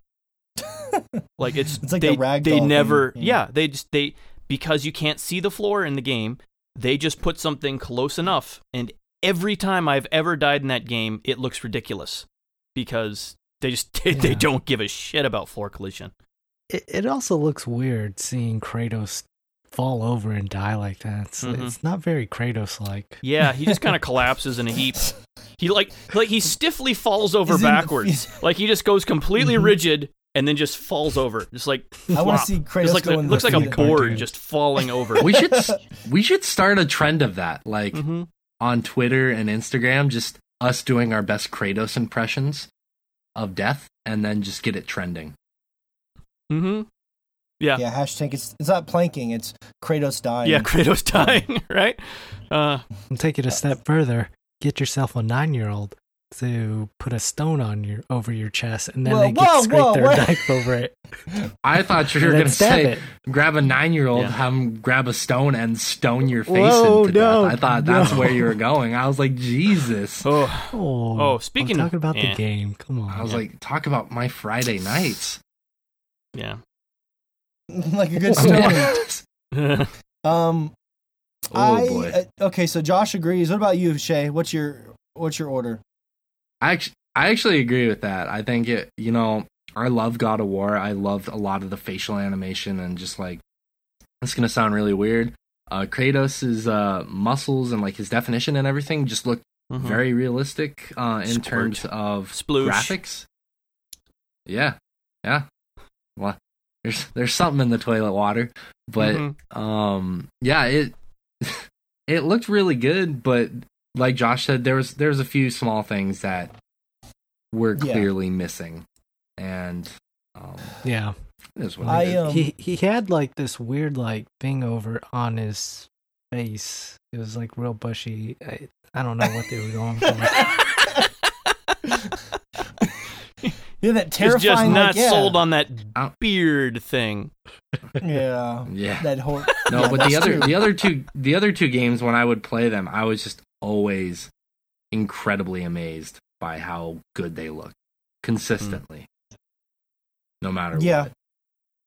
Mhm. I think I would agree to the way I would break it down quickly is I think Uncharted 4 are the best like um tech for people like uh, Mhm. facial recognition stuff like that. Oh, I think But- but- um But like what about the like the scenery? Hold like on, when hold you on, get hold to that pirate level, that pirate area, I mean, No. sorry. Mhm. That was just I- fucking uh, yeah, no, incredible. I, I Yeah. agree. I, I'm I'm not Yeah, saying that it wasn't 4 gorgeous. I'm just They managed to make it across the uncanny valley. Is how good their their I- their their facial tech got. Like it I- was that was fucking yes good. It- It was That's good. that's what I mean. It was like it's like the facial tech in that game is still better than like I was looking at God of War the other day when I was playing it, and like the facial tech was solid. It was good. Like Yeah. the characters look, they look, they look good, but they don't look like oh my god, like Uncharted 4 Mhm. good, and that's crazy because that game came out two years ago. Um, yeah, there were a few scenes near the end of God of War where you could really tell that if they had slightly better tech like Uncharted 4 had, they would have been seriously fucking moving. Like a lot of the stuff that Freya goes yeah. through, Yeah, her face it, was a little it just bit. it looked too stiff. Yeah, Like it's too stiff. Yeah, like she Mhm. didn't know, like she wasn't moving her. Yeah, I thought the same thing. Guys, Yeah. she was constipated. Don't be rude. Oh, okay. okay. that was it. uh, Well, that's what. that's um. So, no, but broadly, I, all these games are gorgeous. So don't take this that way. I'm just saying, Hmm. broad strokes. Uncharted 4 the best people tech. I feel like Un- uh, I feel like Horizon had the best detail for like the the the blades of grass to like the tiny gears and the robots. And I feel Yeah. like Unchar- I feel like God of War did the best scale. The the best like huge giant like from the huge giant you come Mhm. across and like it's, it's more about scale. So i feel like they all did something great but yeah i agree with you guys. I'd probably go uncharted 4 actually wowed me and so did horizon. Um and then like if horizon had the, the same tech that uncharted 4 had with the people then it probably would have taken the cake. But then yeah god but our our listeners 66% said no. It was god of war is the best looking game ever and then horizon and uncharted tied with uh 46% of the Hmm. votes so Well, They that's, I disagree. mean, that's that's hard. It's two years ago. It's hard to remember that. And I'm not saying like not shit talking our listeners. Please don't think I'm shit talking to any one of you. I'm just saying. He's just saying, go play it again. Except for Let's Chad. again, Fuck that's The biggest problem I think Uncharted 4 has is whenever the combat looked the worst, I think, of all the games. Like when grenades were going off or you were in combat close quarters with those silly looking enemies and like a lot of the textures in some of the combat arenas. Like I feel like in the combat is where the game looked the worst. Um, everything else looked looked great. So yeah, it's Yeah, tough. Yeah. Interesting to to pull people though. Um, pizza with white sauce is an abomination. Um, red sauce for life. Uh, looks like they disagreed with me. Hmm. Josh said it was sad that I thought there was only two kinds of sauces. I don't know what he means by that. Um, there's, yeah, there's only two kinds of sauces, Josh. There's white and there's red. What are you talking about? There are several Actually, th- types. th- you can do like a there's butter two types sauce. of You can do different white sauces. Uh, you can do a meat Right. sauce instead of just a red sauce. You can have a like a, Right. a meat Mm. sauce. Um, generally, I do either none or some sort of a vinaigrette on my pizzas because I'll do like a thin Why would you put a nun, Nun? on your pizza? Well, if you're if you're feeling really kinky, if Dave's coming over, he really he's Oh, a big fan of Dave. none on his pizza. Dave, I know. That's why he's the leather guy. Uh, or or pizza on the nun, one of the 2 Mhm. As long as there's Did I yeah. did I get Josh to break? Was uh, that did I do it? yeah. You've managed it. I've done it every episode for the you- last thank year, you. and you, it's finally come back. no, it took that long. uh, a shitty nun joke. Mm-hmm. Yep. Yeah, yeah. I ca whenever I try to think about that joke, I can't even imagine the nun being on the pizza in any way that's not just horrifying to visualize. Hmm. Um, or Josh is cutting them up and serving them, you know, um, Hannibal Lecter style. Well, so let's stop there. Yeah, Let's I think Remember- we've gone far enough. remember when Josh? Um, oh, you guys are worried because I'm saying something about a nun. Is that what you're worried about? Because it's a nun here? Come on, don't get. No, don't I'm get, worried about you saying you're chopping people up. Well, it's obviously a joke. Come on. I would never talk about talk, chopping people up. Oh on my the god, podcast. Morgan's chopping people up? That's where you draw the line. Mhm. Joking about chopping people up like Hannibal Lecter with all the terrible things. Remember one time Josh sent us a picture of um, oh yeah. Oh my Josh sent us goodness. this picture of himself eating this meal with wine, and we were all like, "Man, that looks like Hannibal Lecter's dinner for some reason." It just had that a nice. You guys don't remember that? Oh, If somebody said if only he Nice got the lip glass red quiver. wine. The, I'm trying to remember that if he meal. did that. I'm trying to think if it was pizza that time because I make. Mm, I was trying to remember. That would have been one of the It was- it pizzas made- with no a sauces. pasta, Maybe or was it a could have pasta. been like a chicken and pasta dish. I'm trying to think what I Something would have like had that. with red wine, and it would have been one of those two. I, I think it was That I uh, sent to like you. a pork chop dish. Or I'm pretty something. sure that was No, a human that was chop, some- and Josh no, is it wasn't just pork chops. pre- like making it to be something else. Yeah. I'm pretty sure that was an imposter. It was a nun chop. Yeah, It yeah, was a nun chop. Come on, yeah. come on, guys. Loggers go with pork chops. You don't really want a red wine with that. Oh. Oh, Okay. Yeah. okay, okay, gotcha. Um, you guys missed my pasta pun. Mm-hmm. I, I did. Wait, do say it again. What was it? I said Josh was pretending it was a different meal. It was an impasta. Oh, Mm. gotcha. Fuck off. Fish is laying down. Goodness. I'm gonna shit down your neck later, fish. Ooh. I don't know what that means, but I Huh. I can't help but visualize whatever it is.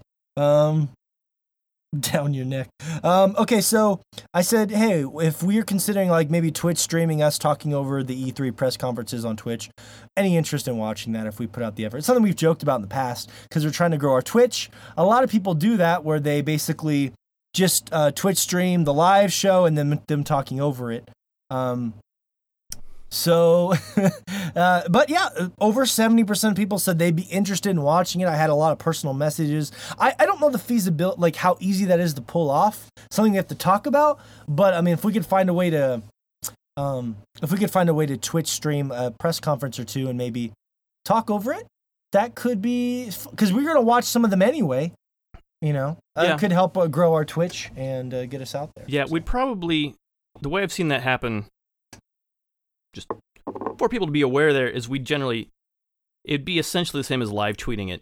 Like we wouldn't have the actual stream there. You'd have to be watching our stream and the E3 stream at the same time, but we'd be talking about it as it was happening. So Yeah, yeah. Well, we'll we can and you know, however we can find a way to pull it off, even if there's a slight delay. Because I've I had some people saying, "Look, I love watching those at other places like Giant Bomb. I'd love to watch yours. I, I have a tradition of watching them with other people, and I get that. When you have a tradition with people, it's hard to pull people away. Mm-hmm. Um, but but they were like, I'd still want to watch yours. I just might not watch it live. So No, that'd be cool. But that's the cool. Twitch saves that shit for weeks. So. Mhm. Um, it's an idea. We'll look into it. There seems to be interest, but the logistics of it we got to work out. E3 is on the horizon. Uh, last one. This is more of a Shay question that you guys have to put up with now because it's basketball. See, I throw in food for Josh. I throw in some basketball for Shay. mhm. and Um, you throw in tiny, tiny penises for fish. yeah, I got it. We got all of it. Yeah. Ti- tiny, I feel like I get the shit out of this. Well, you're getting the shit. He's shitting on your neck, so you really are getting the uh, the worst end of that bargain. That's Fish. true. I'm getting both ends shitted on. Um, and so, but I mean, anyways, I, I'm not going to push that any further because I had something to say, but we the time. So yeah, uh, I was surprised, Shay. I said um, to our listeners, "Do you? It's impossible not to love Steph Curry, the NBA's most lovable assassin. He has the number one selling jersey in the NBA." Um, 55% of the audience said no, it's not impossible not to love him. I, I, you know, it, so there's enough hate there, which I guess for any popular team and any popular player, there's going to be that. I was just surprised. I thought, I thought Steph Curry was untouchable, Shay. I thought everyone loved him and they thought he was adorable and amazing. Well, you, you got to also consider the fact that, you know, some people may have seen that poll and been like, I don't even like basketball, so no, he's not. you know, consider that too. But, um, It's true. You must consider all options. right. Yeah. No, I, I think it's easy for people to not like Steph Curry right now because he's on a team that has four All Stars, and one of them, a lot of people consider to be uh questionable a person of questionable integrity after he went to uh the Golden State Warriors who already had three All-Stars who had won a championship the year before and basically created this lack of parity in the NBA. So I think Curry kind of gets lumped in with everyone else there. You know, cuz you have Draymond Green who is Yeah. someone that is very polarizing, not a lot of people like, and then you have Kevin Durant, who um, a lot of people don't like because of his decision, and uh, Steph Curry kind of gets lumped in with that, and it's slightly understandable. Yeah, I bet his popularity was a lot, a lot different pre, uh, pre Durant going there. He's not having a good week. As we're talking, he is not having a great. Ironically, I thought we'd be talking about them uh, progressing at this point. Um, when this we had this on the Friday podcast, but the Warriors are not having a good week right now, and Steph Curry is not having a. For someone people say is the great, greatest shooter of all time, he has been pretty awful from three point range over the past couple games. So, been Yeah, very he's weird. struggling. He's struggling.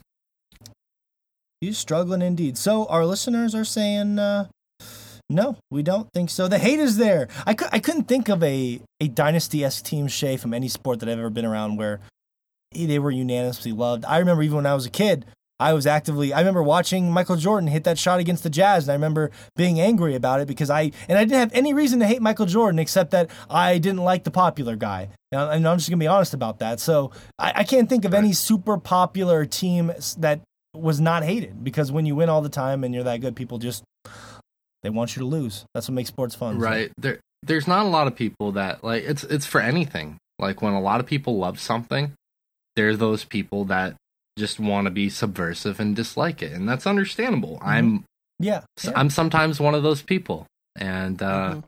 so I I can understand the thought process behind it. Um, Yeah. That know, explains why Morgan is so obsessed with Fish's penis and how small it is. Because there's just so much because love a lot to of go people around. like it, or because a lot of Yeah. people don't like it. No, because everyone loves Fish's penis. That's true. Yeah. It's And- just Morgan who has a problem with it. I don't have a problem with it. I I just He just wants to. He wants to make it worldwide. He wants people to have fun with it. Okay. I, I, I, I mean, who doesn't of like- love cute things? exactly. Exactly. I mean, and raising awareness for micro penises is important. You know, I I don't want Yeah. fish to have to live in the shadows. Um, even though he's not casting a very long shadow with his micro penis. It's true, that's and and that Thank ten- and that's that's I feel like a bridge of awareness because once we have enough people knowing about the micro penis, we can move on to the nano penis, and this will Mhm. in turn help Morgan. Yeah, you can't start there. No, there's It's too the small. nano- You can't Mhm. see it, the nano penis is you got to work from the macro to the micro, and then from the micro Yeah, to I the mean- nano. Yeah, that's true. You know, y- you're right. It's a stepping stone. If you get people comfortable talking about the micro penis, Yeah. then maybe we can have real change, and they can start talking about the nano penis. Not. eh. So, I mean, I don't know if I'd say stepping stone so much as aquarium rock, but you know, mm, that's true. Uh, a pebble, Yeah. yeah. Aquarium pebbles. I was gonna um the the uh so thanks for voting by the way. Like i said every tuesday at sword chomp on instagram you can vote too. Uh we have a cool bio break this week. Uh we are talking sleep which is something we can all relate to. This is the only time i've seen per- fish perk up about a bio break because as we Mhm. all know fishes don't sleep and fish is no exception to that rule. Um unless of course we're gonna make you sleep with the fishes which means we're gonna that's i don't know why that came to my head when i thought of that um fishes don't sleep Fish but has been waiting for that for a long time. I Yeah, he's been waiting, figuring out for almost two years how to get that voice to work into a podcast. He's Mhm. finally figured it out. Yo, we're gonna yeah, yeah. Sleep with the fishes. All right. Um can we get this is from sciencedaily.com. The summary is in a recent study, short but not long weekend sleep was associated with an increased risk of early death in individuals under 65 years of age. Uh, can weekend sleep make up for the detriments of sleep deprivation for the week? Um, so yeah, sleep. This is something I think most people can relate to. Shay, uh, you found this article. Being our resident biologist, so Right. tell me about it. Tell me about it. Talk to me about it. Well, there's not much actually in the article itself. It just basically talks about. All right, how- uh, moving on. That's I'm just kidding. I'm just- All right, that's the end of that. that's a good. That's a good setup. Tell me about the. Oh, there's not much here. Um, you know. I, I actually misunderstood it at first, and Shay corrected me. Uh, what did you think it was about, fish? I thought that you could actually bank up your sleep Mhm. uh, over the weekend. So, like, I used to, or I still do, like, on the weekend, I'll sleep in, you know, till 11 o'clock in the morning. Um, uh, it, granted, if my family lets me, but Mhm. Wait, well, what time are you going to bed? Are you still going to bed at like four? Because it does eleven o'clock doesn't mean much if you're. uh, Yes, that's a yes. on the weekend, y- no. Usually I'll do this podcast, then I'll probably be in bed by one. Okay. Okay. So Yeah. about 10 hours of sleep. So you, were know, thinking and- the article said you could charge up your, you could fix your shitty week sleep by charging up during the week. Mm-hmm. Yeah. And no, is it not saying case. that? Yeah. That's not the case. So Okay.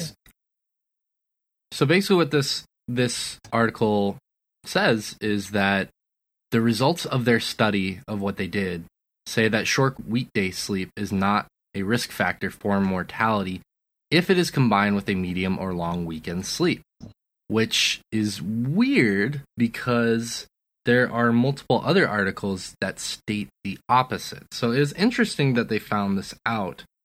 Um, that they, they basically they found this to be the case because I actually went and read some other scientific articles which have found the exact opposite. But what what this kind of the reason why I picked this article is because I had decided to, um, as Morgan was alluding to earlier, I decided to listen to Joe Rogan's podcast on sleep, which is episode eleven oh nine. I believe it was with uh, Matthew Walker, if I remember correctly. And basically, they just sit down for hours and talk about sleep and just all the different ways it affects us. And I found this article at about the same time I was listening to that podcast episode, and I was like, okay, well, it's kind of a springboard for us to talk about just like sleep science and health in general because that art that podcast actually led me to go do my own research on sleep because there's there's a ton of information there it's really interesting and helpful and I went and you know did a bunch of research on my own and I actually um I was trying to really encourage these guys uh th- th- these three to go watch and listen to that podcast because it's super informative and I know uh, Fish ended up watching it as well right, Fish? Mhm. Yeah. Yeah. Yeah. Uh, yeah. That neuroscientist, uh, Matthew Walker, he, he actually has a book called Why We Sleep, but, um, all the examples and studies that he talked about on that Joe Rogan experience podcast show, um, uh, he, he explained them in a way that just made sense to me. And, um, they weren't in like layman's terms, but like they, they just like how you how your brain works, like the different stages to sleep and um why it's important and everything like um yeah, he says like people should there's one study that they did where that I found fascinating as fuck um on rats where there was they would set up a maze and put a rat in there and then he would find his way through there. And they would set up uh, little electrodes on their brain to measure a certain um, chemistry or so, some sort of um, chemical that fires whenever the rat is making you know its different turns in, the maze that were right. And they found out whenever that rat goes to sleep that same um uh i guess uh what is it? Uh, that same that same uh I guess pulse that same chemical that they were uh tracking as it was making the right turns inside that maze was going it was repeating in its head but it was repeating uh 20 times faster so essentially your brain when it's asleep it's actually like r- smoothing it out he said in a way that it, in a way that next time that rat goes in there it's going to know exactly where to go in a much more efficient way uh, which just fascinated me Right. Yeah. That one was super So, fascinating. Oh, go ahead, Can you clear this up real quick, Shay? Because I, I feel like I'm reading this wrong just from the article, and this it might be my fault.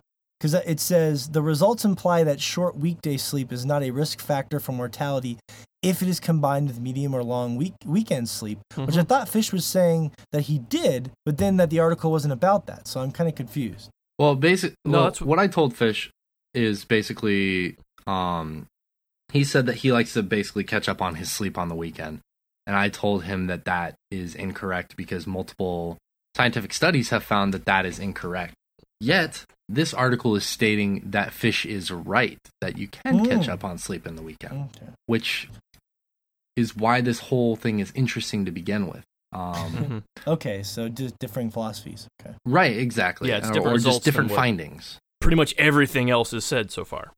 Right. And and it's it's the hard thing about this is that for, because we pull our articles usually from Science Daily, that's why I like to go search for the articles because I feel it's a pretty unbiased website. Um there's no there's no methods section as to what they did there, so we can't really know exactly how they compiled this information. But the whole point of this the whole point of featuring this article um, for this week on the Chompcast is because something I've been re- really trying to focus on the past few months is just health in general with myself because you know I'm on the cusp of turning 30.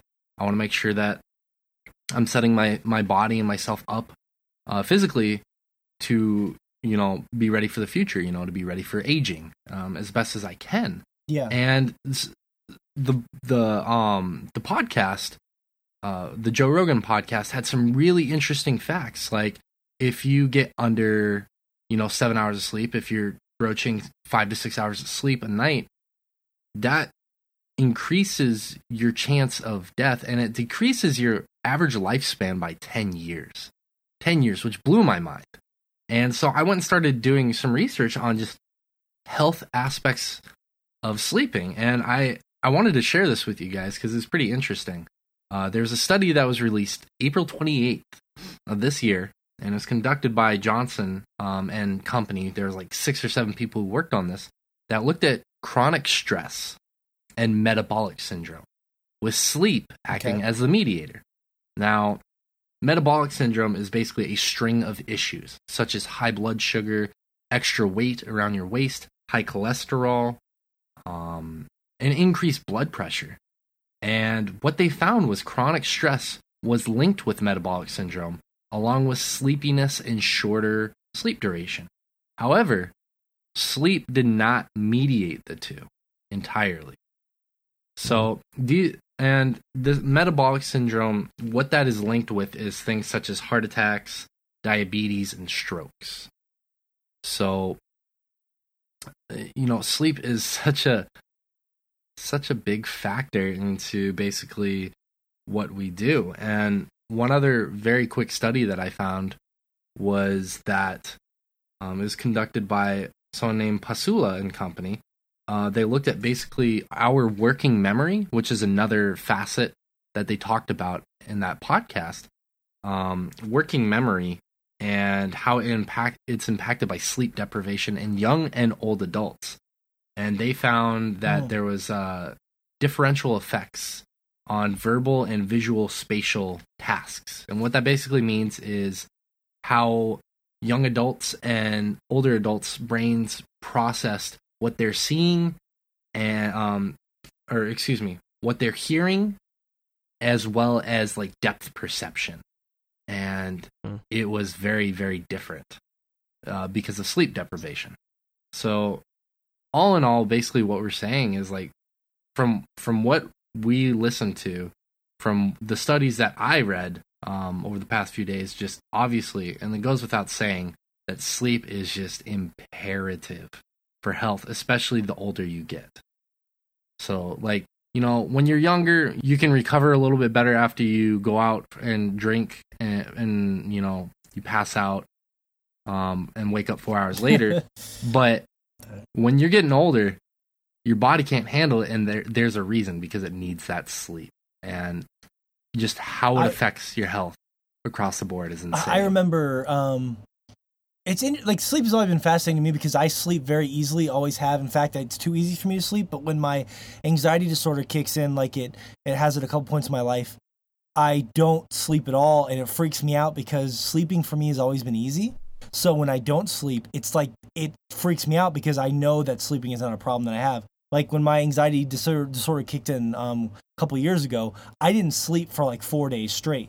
And I remember like literally feeling insane. Like I remember like my thoughts were layering. I felt mm-hmm. like my paranoia was was going deeper. My anxiety was increasing like tenfold. Like the when you don't sleep, I'm always amazed that fish can like go to work on like three hours of sleep every day if he's staying up and playing a game or whatever. Because I'm like I, if I get like five hours of sleep, I'm just like a zombie. And so I'm always amazed that certain people can do it. They even if they grab a Red Bull or something, I'm just like I I don't know how you do it. So- right but but that's that, that's like one of the things the podcast talked about and multiple scientific studies is that basically people who can quote unquote do that really can't actually do that because it's so detrimental for their health what you're Oh, talking okay. about what you're talking about and Well, what they go into detail You're on that podcast is actually they go into detail about this that um your your brain basically needs to recharge itself by having dreams by dreaming that's how we process information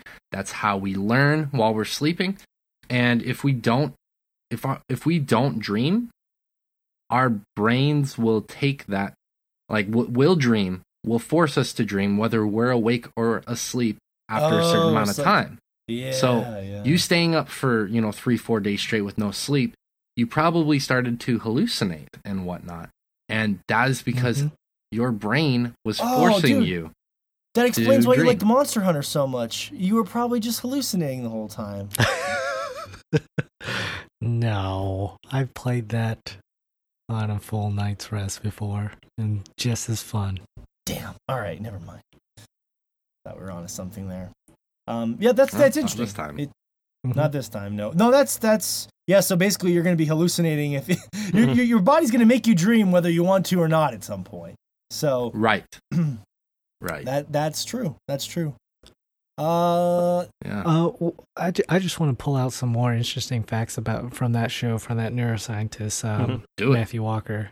Um, he he's uh, he's done numerous studies. Um, but uh, there's one where they conducted a test to see if somebody could actually survive. You know, under seven to nine hours of sleep, and they found out from the nearest uh, tenth rounded up that 0% of people cannot survive on just six hours of sleep, which was just fascinating as shit to me.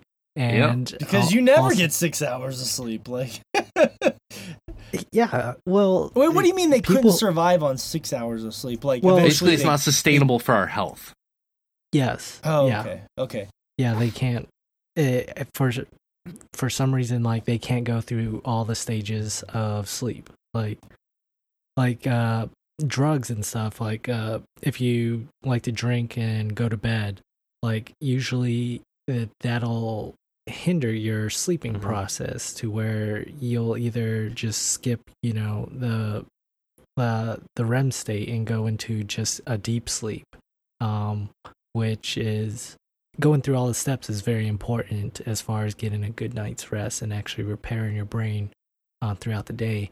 And he he's also said that you also are getting minor brain damage every Ah. time you're awake as well, just minor damage as you're awake.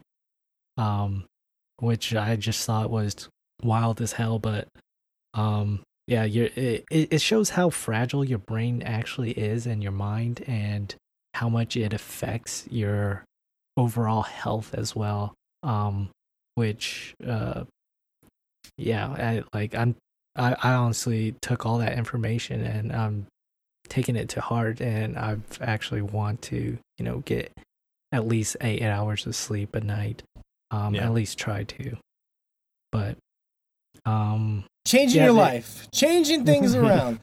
That'll last until the Hungering Deep comes out for Sea of Thieves, and then you know he'll be sacrificing his life just like that. So mm-hmm. both in game and in real life I I wonder, like for me, I I make up for it with a lot of naps. I'm a napper. A lot of people out there listening to this, they know Yep. what it's like. I am a napper. Mm-hmm. Naps, Naps are great. where it's at. Yeah, it's true. Mm-hmm. I love naps. Naps are great. Um, Some people, my, my girlfriend's always, or my fiance, sorry, should before Shay corrects me. My fiance's always telling me that uh, she can't, she really has trouble napping in the middle of the day for whatever reason. I'm just like, man, that sucks because I love naps. Um, cool, very interesting article. If you're interested in reading more, I mean, do a lot. There's a lot of cool research out there, like Shay was saying with the Joe Rogan podcast with Matthew Walker. If you really want to go down the dark hole, um, there's some cool stuff there. So it's interesting. And the moral of the story is try to get some more sleep. Try to get some more sleep.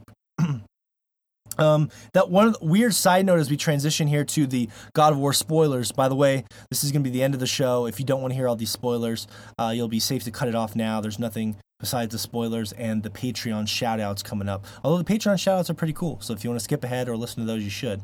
Um, one weird thing I was going to tell you guys about my anti uh, anxiety medication that I'm on currently is that one of the side effects is a lot of like dreams, a lot of lucid dreams of sorts.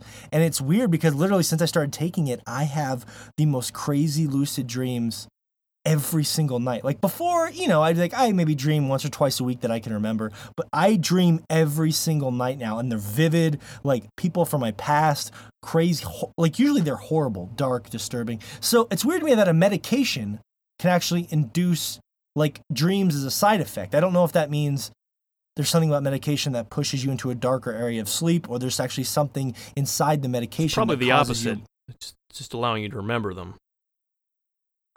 Maybe, maybe. Yeah. Matt, What, what, what about the dream? What about the medication would allow me to remember them more? Well, I would think that basically that you're just you're entering that deep sleep much better than when you're not on the pills because that's that's where we dream is like the later stages of sleep, uh, stages three and four, which are the deep REM sleep. Like stages one and 2 Mhm. are not the REM Oh, sleep; they're you mean when- non REM sleep, and those pills are basically allowing Yes. you to enter that state much more comfortably, much better, The deeper. much easier. Yeah. Even if Right. you're halfway waking up still, so you can remember Right. them afterwards. Yeah. So- So that's good. So that medication might actually be good for me if it's sending me into the deeper sleep long term. So Well, although there could well, be- it's good for you as long as it's side not like effects. uh, like addicted. Like as long as you're not addicted to it, should be good for I you. mean, the- I'm, the only thing I'm addicted to is not having panic attacks. So that's about, that's about all I can say. That's fair. Which is the next section. Um, uh, so as far as these God of War spoilers go, I mean, this is it. If you're a God of War fan, we're gonna have some spoilers right now. We're gonna break it down for the next 15 minutes or so, and we're just gonna anything we want to talk about. Full reign here.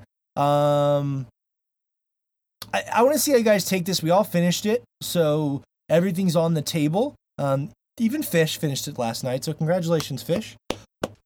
All right. Oh, thank you. This is I didn't think you were gonna finish second it. Good game for the job. podcast. I'm How proud of you. Sleep, how much sleep did you lose to finish it? Heyo. Oh, not much actually. Not much. I got lucky yesterday. I started playing at like seven o'clock, and I ended up beating it around eleven ish. Wow. This So- this having one job thing must be nice for you. You can come home and play video games at seven o'clock. Mm-hmm. My God. Living your best life. Um Cool. All right, well everything's on the table. Where do you guys want to start? Like what are you burning to talk about? Well, w- one thing we have to talk about for sure is the ending of the game. hmm That's one thing we got to talk about for sure. Yeah, because I already Um, kind Well, of t- brought that up It- a few shows Well- ago.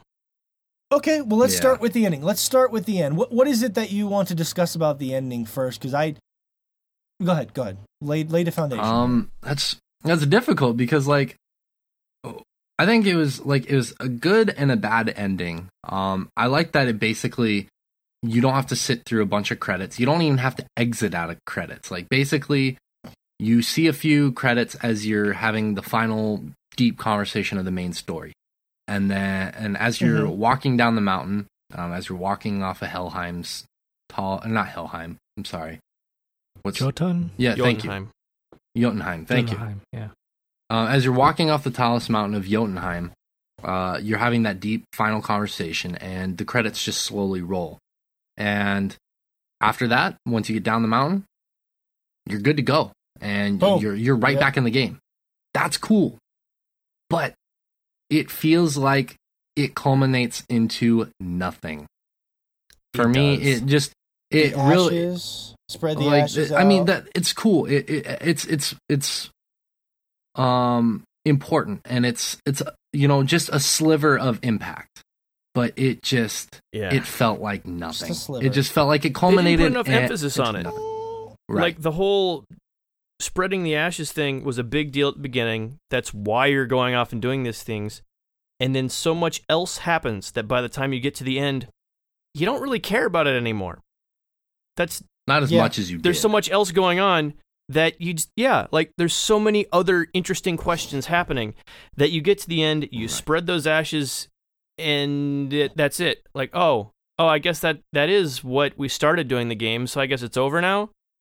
But there's nothing satisfying about it as far as the No. main character's story arc. Um, Right. And one thing that really took well- away from that, one thing that really took away from that for me, I don't know about you guys, is when you're sitting there, you're getting ready to go into Jotunheim, and you're looking at the walls, and basically Kratos sees that vision, or that little painting, or that Mhm. little mirror mural that uh, Faye left him. That basically, at some point, Atreus is going to end up killing Kratos. And you see that, and you're like, oh, you're supposed to be like, oh shit, there's going to be another game. Oh my god! But at that moment, right, right when they picked to put that in there, it took so much away from what you're going to do at the end sequence, Yeah. which is basically You're spread like- your mother's ashes. It just totally, totally diffused that for me. I was like, oh Yeah, shit. because it's more Uh, if they- they we're wanted to be finally this here, big we're somber moment, the they shouldn't have put the the big post credits stinger right before the big emotional moment. That's what was just so like it, it, it- like you said, it completely Yeah. diffused Well, it. It completely and it's diffused it. right. And it's not Right. much of a stinger either because I think we all kind of saw it going that way. But Fish, you were going to jump in. What were you going to say? Oh, I forgot. God damn it, Shay. I'm just kidding. just kidding. Um, no, I'm no, sorry, Shay was saying, you're fine. No, Shay was saying something about how it didn't have a lot of impact. And you were like, well, like you were disagreeing with him about. Oh, well, yeah, toy.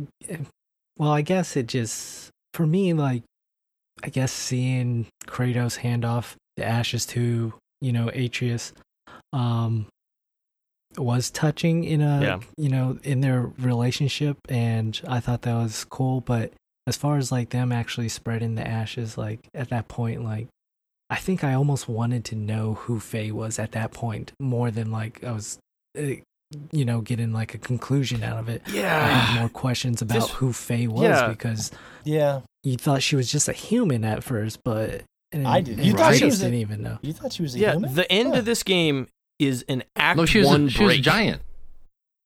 She was part giant. Yeah, she was a, she was Yeah, yeah, she's part giant, but uh, throughout Oh. the whole game, like they you don't know that, and I thought that she was just a regular old human. Ah, I and see. even I see. Kratos okay. didn't know that she was a giant as well, Oh, Right. uh, along with the son. I so the, the big. I'm going to say this up front. I I just don't think the game is a a, a fantastic game um, overall. Like I don't want to sound too negative. The story. Yeah, he- Here's the two things I feel about the story. I never really got as hooked on the Ashes thing for a couple reasons. One, I agree with you guys. It's it's just kind of a, a limp ending to the game, but I expected it to be because from the beginning I remember thinking, this is ridiculous. The whole game is just I need to go spread it. Now this is going to sound like a heartless asshole, and I don't mean it that way. But the whole basis of the game is built around when she she wanted us to go spread our asses. Okay, that's that's like as far as plot lines for video games that I play, it's probably the least interesting I could possibly think of. Um, like, like, and the fact that she wanted you to do it from the highest point is just like, well, that's fucked up. You're Well- make me go do it from the highest point? Like, what a bitch! Am I right? Um, that just, well, just that was the kinda issue. But though, re- you got to remember the. Oh, God. the whole point of that was in order to get you started off on this adventure. Like she wants you to go solve all these problems, and she knows the only way to do that is to have you see all this stuff because, Mhm. Bring that- you together with your son. Yeah. well, that and because the giants have, you know, sight to see, like in, in that Right. mythology, so she could see what was going to happen in the future. So all, all that, like I said, Hmm. all of this the entire game is act 1 like that's that's it as far as the main character's arc you get there Yes. you realize oh shit mom had this much bigger thing planned for us we finally got there we see where it's going awesome now the actual story starts and then it doesn't the game's over and that's the big issue there uh Right. Yeah, like it was kind of like literally just yeah, yeah. yeah, and, then the second the part I was gonna say was Yeah. Anyway, the, the only way to see it as a whole game is if the story does not revolve around the main characters. The only way to see it as a complete thing is to it's it's not your story, it's it's Baldur and Freya's story. That is it. Like if you Yeah. view it that way, there's a whole arc there. You have a couple side characters to kind of show what's going on with the rest of the world. But it is their story, and you're just kind of going through it. If you kind of view it as an episodic thing, Yeah, that's a Um, tough dilemma when your oh, your when your reason for the whole game becomes less interesting than the things happening along the way. You Mhm. know, yeah, Right. And it feels like for me that this game was that was setting up a ton of pieces to solve in a different game. Like basically, like Josh is saying, Bal- Baldur and Freya are a big part of this game, and it's setting you up. Like the whole game sets you up, so where you basically end up murdering Baldur and to piss off Freya, because at that point you're like, oh shit. Like when you figure out there's another game coming, and you're left at the credits, you're like, okay, well, I guarantee you, if there's gonna be another game, I'm gonna be fighting Freya at some point. Like, and the whole game sets that up. It takes the entire game to set that up, and you never see the culmination of that. You spread the ashes, and like we said, there was not a great culmination of that. Like one thing, like off the top of my head, one thing they could have did, like they did in Horizon Zero Dawn. There's this like impactful. She uh she's going to see her mother who is long since passed, but they had this like dialogue cut sequence where she's talking to her daughter. Why didn't they just do a simple flashback to Faye? Like during that point when they're walking up Jotunheim, why didn't they flash back to Faye? Like to a point where Atreus was younger and Faye and Kratos were having a good time. Why not give us something like that? Something it could have Mhm. been small, it could have been a quick 10 second hitter. That would have made the end way more impactful, but they didn't. And you're left, like Fish said, you're left wondering who was Frey? Like, who did she, what she look like? Who yeah. was Yeah. she? Well, j- not just that, but the entire ending's a letdown because, like I was saying, the ending for the game to make any thematic sense, uh, just from like a story structure way, the ending is whenever you kill Baldur. yeah. Which The- was that- kind of a lame end, kill then- too. Did you? Wasn't that kind of lame how Baldur went out? I was like, eh. this Eh. I mean, it's Right, the way it like, happened in actual that's- that's kind of the point, whole though. mistletoe thing, like that was his It- whole deal. Yeah. But but- right. But, anyway, like wh- what I was getting at is you fight him, this you know big boss, you know like the like third encounter with him so far, the and then part- yeah. afterwards, you have a stupid like monster gauntlet type thing on your way up. You know to do to spread those ashes. You just you fight a bunch of regular enemies that you fight Yeah, so many yeah. times in the end, and like that that Mhm. didn't need to be there. Like it was just like nothing about that ending after after you kill Baldur, nothing was handled well after that point. Yeah. Right, right. Well, and it, it was- just it- it felt it was- tacked on. Well, A, it felt tacked on. B, they give you this big warning. Oh, this is the end of the game. If you have anything else you want to do, go do it. And then, like we already mentioned a few other times, it spits you right back out, into the game. So I saw that big warning. Oh, we won't be able to come back and do some things. So I went and did a bunch of side quests. So I didn't see that ending until much later. There, it, it's a fucking ten minute thing. Just why give anyone that? Why even allow you to go back into the main world after you kill Baldur? Just I- force you onto that path. Finish the game No. make the pacing a little better because because the at that point if they Mm. if they don't have to worry about someone coming there hours later like I did they don't have to have any combat in that part they can just have the narrative focus on that and do it well Well, that that well, I well, go ahead. well, some some people actually like to finish the game. Like if once they see the end credits, they're done with it. So yeah, yeah, yeah, maybe they're catering to those people who like to do everything until That's how I am. The, they Yeah. have to Yeah. actually beat well it. but you the, like like I was saying it's just that little monster gauntlet it's not harder than anything else you've done at that point Like Mhm. it does, there's it's not like you have to go level up for this huge end fight or anything. It's It felt a little bit like filler. It felt a little bit like filler. yeah. Maybe you're recycling a little bit. Yeah. Mm. But but I, I like I actually like the idea of just going back out into the world. I thought that was cool. I like it's consistent to Mhm. the one shot thing. I like the idea that the game just like flows right back into you. There you go. I think that I like that idea a lot. I think that's cool. Um, it's consistent to what they're going for, and I it works for a lot of you know a lot of people how they continue to play games nowadays. But yeah, I'm with you guys. It was kind of I don't know. Like I, I wish this I wish I was engaged more in the story than than most people were. Like I felt like when characters were on the screen, I was the most entertained, which is why I feel like there's probably a, a slightly shorter game hidden in there that I would have enjoyed more. But like every time a character was on the screen, like Baldur or like the Thor brothers or whatever, anytime there was someone on the screen from the mythology, like I was like generally pretty interested in what was going on. hmm I just felt there was large chunks of like not super interesting things happening in between those things. Right. Um, so right. I was kind of the opposite actually. I was more focused on the relationship with the son and father. Um, uh, I think that was probably the one part of the story that uh, I engaged with. Um, the rest of it was just more of just a serviceable, serviceable uh, plot line, I guess. Well, I Um, you're right. Like from a plot perspective, it was just serviceable. Oh, I want to cut my head off, take me here, kind of thing. But like the, I'm talking about like the. The the learning about the characters and how they fit into the world. It's sort of Mm. like a, a soap opera of drama, but with Yeah. these weird Norse characters. Yeah, if you're not familiar Yeah. with it, there's a lot of really cool Yeah. stuff to get into.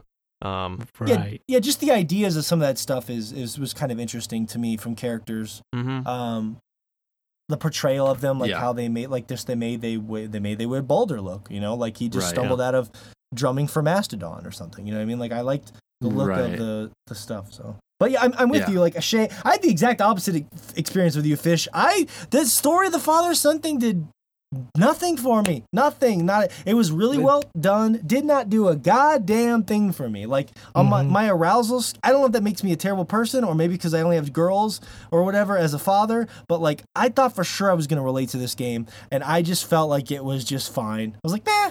I like it just didn't Did do you- anything for me. Did you feel that there was more impact when Mimir made an appearance? Because I felt like that's when it really started to take off for me, Mm, like the relationship between the two. Uh, Because he kind of acted oh, like a headless- mediator in yeah. that point, and I like Yeah, that. yeah, well, a lot more. anytime one of them was being a fucking idiot, he'd call him on it, and so it really I think- helps the dialogue going on there. Instead of having, Yeah, but- you know, just the two of them Yeah. being short with each other, Mimir would was- give them shit anytime they were being, you know, just dicks to each other or something. Um, Yeah, I, I, I mean, I feel like he's still sort of the generic wisecracking uh, guy that you get in any sort of movie. I especially if they're There like a little bit Irish- of or whatever. there, yeah. Hey, you are Kratos, you funny guy, or whatever. You know, like, like I. But it, it did help because it, up until that point, it was just I'm Kratos, I want to ruin all the fun, and then I'm Atreus, I'm trying to ask you questions, and you're a dick. And then at that point, you're right. He added that. That is like a dynamic. Like if it was just me and Josh arguing for three hours, maybe people wouldn't enjoy our podcast as much because me and Josh would just be yelling at each other. But if we have fish in here, we have some funny jokes and micro penises and and Shay coming in there, like it's about a lot of times it's about the chemistry of the characters. So I do think Yeah. that it made the conversations more interesting. Yeah, yeah, I do. Yes, I mean, I think the the only thing I was not a huge fan of Mimir about was that a lot of times he was just the info dump. Like, oh, you you Yeah, want yeah. to know lore? Let me tell Yeah, you some lore. And that was the least interesting part about him. Um, it, it was whenever he just kind of inserted himself into their conversations that that whole dynamic worked the best. Well, but it was a smart way Yeah. to give you lore because he just Mhm. started talking instead of like, oh, hey, you want to learn about the Dunge- Bungie lore? You need to get these Yeah. Grimoire cards and go read about it or something. Yeah. You know what I mean? Like, no, it, it wasn't it happened, bad. It happened at a bad, down so. pace. It Mhm. happened at a like when you're when you're paddling across the the lake, you have nothing else to do. Do you want to sit in silence? Yeah. No, you you Yeah. want you want something to be engaging you. Otherwise, you're just sitting there doing nothing. It's a very smart way Yeah. to transition from place to place. And for me, it felt like you know if I was sitting down with someone like a World War II veteran, I sat down with him and I was like, you know what? Just tell me some stories. Tell me about World War II. Obviously, most people Yeah. who are in World War II don't want to talk about World War II. But it's like if you're sitting down with an old mm-hmm. war veteran and he just tells you these tales about what like what happened. It's almost like a in in a way a mythology of its own because it's it's like these grandiose stories that you can't relate to because they're at a time much before you. And that's what it kind of felt like to me when Mimir was telling Yeah. all these stories. It's just like he's giving he's a he's helping you transition from place to place but b you're sitting down with someone who is much older and wiser than you are and he's just telling you a story and you're just sitting down with a friend listening that's what it felt like to me Mhm. but i get it it's Yeah. not for everyone i totally get that Yeah. No, I mean, they didn't do a bad job with it. I just don't think it was the most interesting part of having him around. I just, I think that was, that i will agree with Yeah. i agree, agree that when he when he's chirping in with when the two are fighting or something else is going on and he gets a quick Mhm. witty one liner in I, that was my favorite part of him yeah but i just i think he was one of the I- better characters in the Yeah. game Yeah, for sure, for sure. Mhm. And like, it's it's kind of tough. Like I, I didn't really. I wanted to care about the characters a little more, and perhaps it was the fact that some of them, like we said with Freya, like her face was kind of stiff and stuff. Like I felt like a lot of the characters that are there, sort of like servicing quick bits of story, but I never really uh, the, the two draw that they were. The, the draw they were pushing with were Kratos and his son. Well, if, if you felt yeah. the if you felt the impact of Kratos and his son, I feel like this game is going to mean a lot more Yeah. to you than it did for me. yeah, I Um, I still think the big issue with the game is just the overall story structure. Like they have lots of bits in here that act like they're Yeah. leading Yeah. towards a much grander scale of a story, and then you don't get it. And I think that was the most disappointing part right of it. Like right Odin is hinted at the entire game. Oh, he's pulling all these strings. You get to the end, you realize, no, you know, he wasn't. He had he literally had no fucking clue what was going on. It's just that somebody mentioned him at some point, and you just kind of got it in your head that oh, he's trying to kill you, and like so that's Right. that's disappointing. I mean, even stuff like the whole Magni and Modi um yeah dynamic story story beat going on there. It happens and then it's just dropped. Like that's it. It's like okay, I I guess that's done now. Um, Magni and Modi. Oh, is that the Thor Yeah, brothers? for sure. Yeah, it's the Thor brothers. Yeah, Yeah. and that's I feel the same way Josh did. Like Odin kept getting mentioned. I was like, all right, at some point, Odin's gotta pop up, and he just Mhm. never does. And I felt like that was, I think, I think that was a to set up, you know, Act Two or Act Act Two Mhm. and Three or whatever, however many more games they make uh, during this particular sequence. Like, because you know there's there's a second game coming. You got to know Yeah. at this point. But it also to me kind of felt like an allusion to kind of uh like I'm not saying and I don't I don't mean this rude to anyone or like you know like knocking anyone but I felt like it's kind of a an allusion to religion and faith You know, like basically you you think like that there's a higher being preordained preordaining everything that's going on and then come to find out that a lot of it Well, it's just it just it's chance or it's fate or it's luck whatever whatever it is you believe in part of it Yeah. part of what happens is the choices you make in your own life and part of it too is just damn dumb luck is what it ends up yeah. Well, amounting to I can see that, but I th- I felt like that was more. I felt like that was just hitting on the original trilogy more so because with Zeus actually being your father, which was the dumbest fucking reveal in the original trilogy. Like, wh- why was that a thing? Like the whole story made much more sense, was a whole lot more relatable when Kratos was just the best fucking soldier. Like so good. Right. Like once they added that whole thing into the original trilogy, it just it went off the fucking rails. Um, and I felt like they were referencing that more than anything else, which is why And that Kratos just assumes Odin is pulling all these strings. He's interfering with everything because that's that is exactly what happened to him before. Um, right I mean, that, that's more Right. the way I read it, but um, That's fair. Yeah. I actually one thing I like that you mentioned that it reminded me. I totally forgot about this. Is how they kind of in a way like indirectly address kind of like mental illness in a little bit of a way because they pull.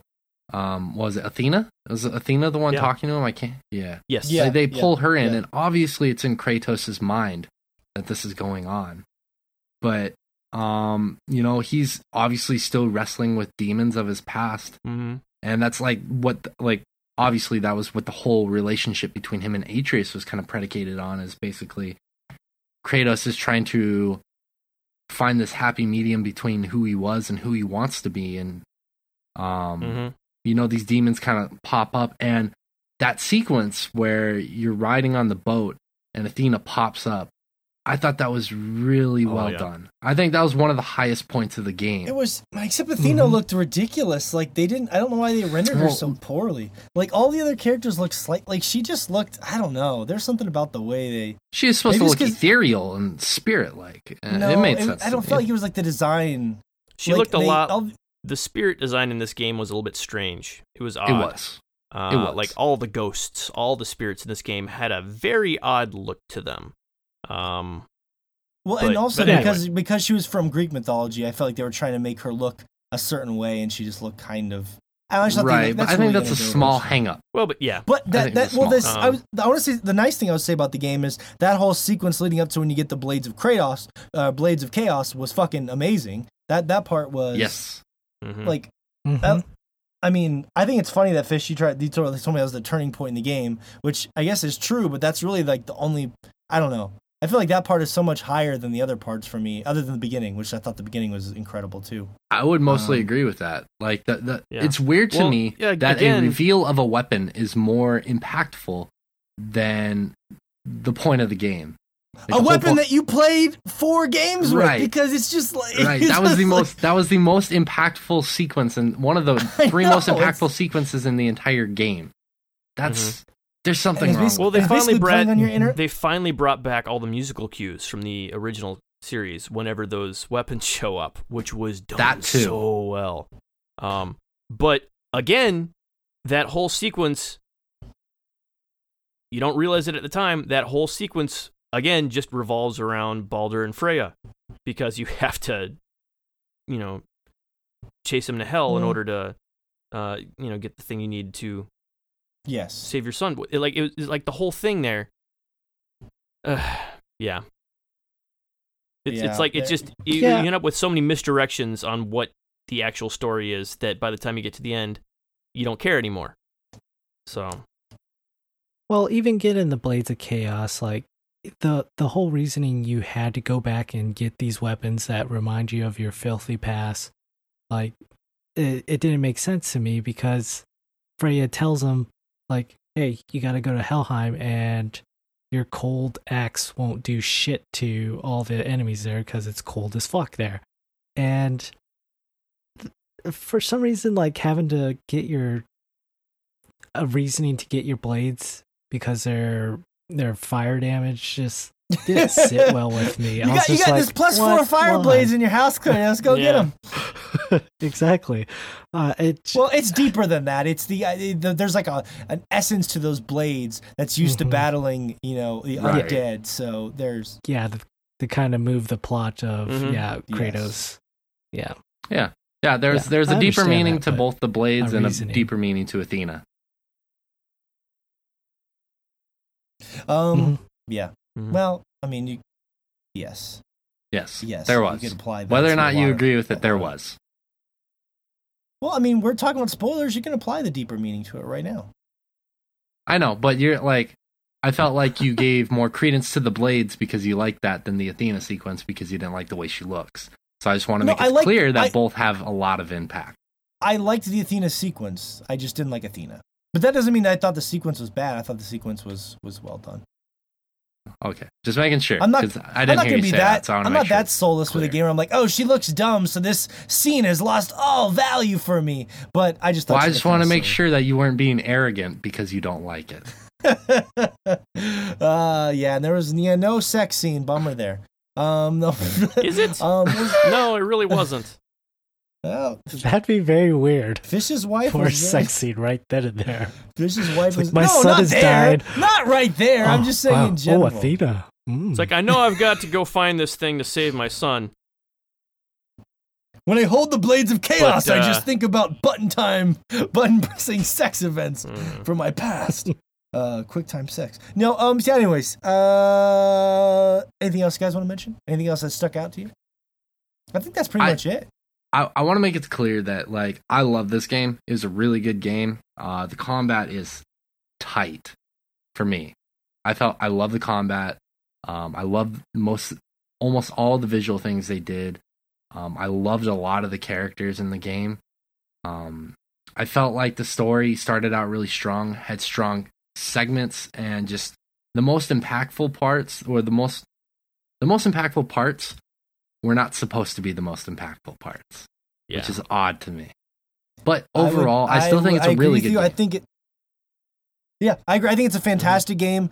I s- it's not going to be in my top five of the year for sure because we play a lot of games, and e- everything I've played so far has been a million times better. Well, you haven't. I mean, you haven't played as much, but I'm just telling you. Like, I could just rattle off a thousand games that that are well, actually, as of right now, it'd be on the fringe. But I bet that you know games like Red Dead will come in there and stuff. It did really give me an hankering to play. um Better God of War games like God of War one, two, and three. So maybe I'll go. Mm, Get through no. those. There's only Not one of them, and even that, when you go back to play it, is really janky. No, I- Like Well, one maybe. is the only one with a good story, and the combat's fairly janky in that game. Um, they have a God of War collection. I, you could be right. I mean, like maybe my memories remember them in a, a better light, but yeah, I've I've been back and I've played God of War one, probably in the last Ugh. two years or so, and what- uh, that's the worst God of War though. the combat is very janky. like they just, uh, yeah, It's janky. Huh? everything feels like super floaty. Like it's just, it's odd.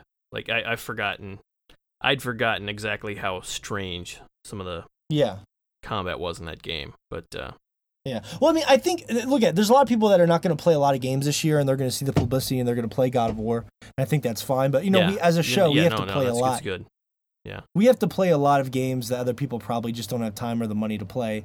So that's that's the only thing I mean by that. Like from Into the Breach to Moss to Sea of Thieves to um, Monster Hunter or Far Cry. Monster Hunter. Yeah, Monster Yeah. Hunter, Far Cry. I don't really care about it, but I know you do. So there's just been a lot of stuff out there, and there's more stuff coming. So I just don't, I don't see a world where God of War makes my list. Um, but I still think it's a fantastic game. That doesn't mean I think it's bad. I'm not gonna sit here and talk shit on it.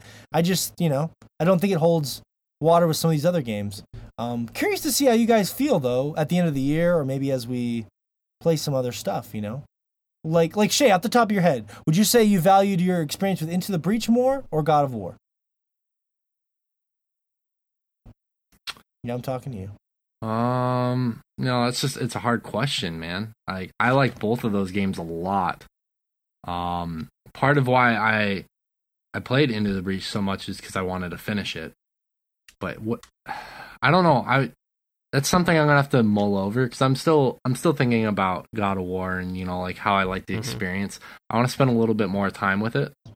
Um, doing some of the side That's missions crazy. before I That's give a full I feel cohesive. yeah, I think like that's the I wanted to complete question in the world, yeah. everything in God of War, until I finished the last mission, and I've not touched it since then. Uh, like that's how that's bad kinda- the last mission was. Like yeah, the end I'm of this game I'm kind of was in that boat too. Like, shit I really want to go back and do the that I have, I have literally I wanna not go- touched it. You know, since then. Josh, yeah. if you if you want to play one of the best endings in years, Far Cry Five. That whole game is a piece of shit, Morgan, and it's depressing that you haven't figured it out yet. Well, we'll we'll see. We'll, we'll see how we feel at the end of Mhm. the year. Um, The only reason to play that game is if you don't own your own shovel. I Let's move on. It's okay, Josh. It's okay. Um, all right, so that's it for God of War spoilers. I hope you enjoyed the discussion. Um, obviously, as you can tell here, we all hate the game, so it's trash. and- just kidding. Um, just kidding. Um, but no, there's a, there's a lot. Of, you know, Shay, I was actually laughing. I was thinking about all the games that are coming out this year. That sort of it's a cruel twist of fate that you couldn't play the pirate game because you don't have an Xbox. You can't play this new zombie game that everyone's talking about called State of Decay 2, which is Right. a Game Pass Xbox exclusive, which is supposed to be one of the best zombie games in years.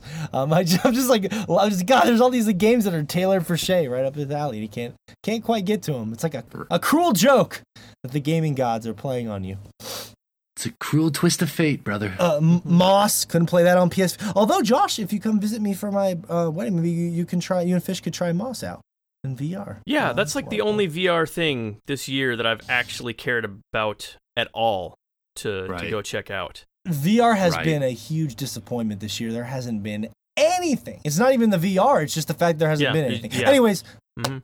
topic for another day. Uh, let's wrap up the show here. We want to thank our Patreon VIP members that we love so much uh, for supporting us. By the way, on our five dollar VIP tier, you get access to a top secret Instagram page, or if you give us uh, three Thanks for dollars, telling everyone. Um, It's top not that- secret Instagram pages. God damn it. Been trying to keep. Well, they don't know. Don't know okay. the pages. All right. I mean, they just go to the Patreon page. You're going to see that, Josh. right? Okay. All right. Um, but yeah, so our three dollar and five dollar tier both give you a shout out on the podcast. So we tried to do this in a clever and fun way. The Shay and Fish are going to take it over from here. Um, this is uh, our thank you to you, surviving zombie apocalypse style. Take it away, Shay. All righty. Pressing news. The Chompcast is being attacked by zombies. As we sit here, holed up in our podcasting bunker, mouth close to our mics, we hear them clawing and scraping at the boards outside. Nails are raking at the wood, prying for an opening. We have been pinned down, not literally. The zombies are slowly ripping the boards away. Oh, wait. What's this? Six trusty heroes have suddenly shown up. Oh my god, we're rescued! Fish. Is that who I think it is? Yeah, I think it is. Holy shit. I can see Michelle operating a giant turret that she seems to have ripped off a military vehicle and she's mowing them down. A turret? There's What's a so turret? much carnage. Hey, there's Gilbeezy flying into view on the side. He's dual wielding machetes like a boss. He's decapitating more zombies than I could count. He's like Well, you can't he- count he very likes to- high, so That's like three zombies. I can't. hey, that's three zombies that we didn't kill. He's Yeah, protected our yeah. asses. That's right. He he likes to get down and dirty. Whoa now. Don't get ahead of yourself. that's an extra bonus. That's a Get it? bonus from. Uh oh. Oh, Ahead of yourself. Yeah. yeah. Eh. Anyways, there's Hakuna with his trusty shotgun blowing holes through the crowds of rotten flesh. AK Ryan. Some say he never falls asleep without cradling it. That's what So she I've said. heard. No, no, no, say that again, Shay. He never falls asleep Keep without go- cradling. Shut up. That's what. That's Shut what up, you're ruining it. Shut up. No, I'm making it better. How dare you? No, you're not. You're ruining it. Well, Josh laughed and he never laughs, so there you go. You still have not quite Jesus figured out that whole at with dynamic. Hey, I'll take a laugh however I can get it. Usually when I pull my pants down. God damn it. Oh. Heyo. I really Speaking high. of pulling your pants down, I'm sorry. I just wanted to try and segue with that. We got to get through this. Come on. You're doing good. You're doing good. Holy shit! Is that is that ectological wielding what can only be described as a metal rod shooting out electricity? He's frying the brains of zombies. Hey, maybe we can turn the tables and eat them. Don't be gross. Ah, there's Daniel. With I was wondering when he was gonna show up. Who's that? Just this guy who has a chainsaws for arms. Sweet. Thank God Daniel's here. Thank God. Maybe when he's done hacking brains, he can chop off Morgan's mouth. He won't stop whimpering behind us. The gods could only be so kind, Shay. Mm-hmm. That's true. Agreed. What the hell is that guy doing? Oh, George? He's using his sexy cat of nine tails to whip the zombies to death. It doesn't seem to be very effective. No, not at all. But he sure is whipping them. He's got a smile on his face. Oh, too. Papa. Looks real happy. What was that fish? What? What was that? what was the last thing you said? Oh, Poppy. Oh God. By the gods, we're saved. Yes. Thank you, Patreon subscribers, for donating and saving our lives. Yay! And- Yay. Finished. Good job. I want I No, want an I like the audio of idea fish that- saying I "Oh like the idea Poppy" that we just forever. mm-hmm. I like the idea that we just build a um, giant legion of Patreon zombie fighters. Over the course of time, we're gonna have a huge army of uh, people here to help us fight the zombie hordes. So, That's right. Hopefully that army will Mhm. grow. uh, thanks again for everyone for uh, thank you. supporting our. Yeah. yes, thank you. absolutely. Um, and hopefully you continue to do so. We love you very much. That's gonna wrap up the show. It's been a lot of fun. Um, we will be back next week. Uh, by the way, we have some, incredible guests coming up in a few weeks as well as the summer of guests comes into play, E3 and other such craziness. Uh, it's gonna be a lot of fun. So thanks for checking out the show. We will see you next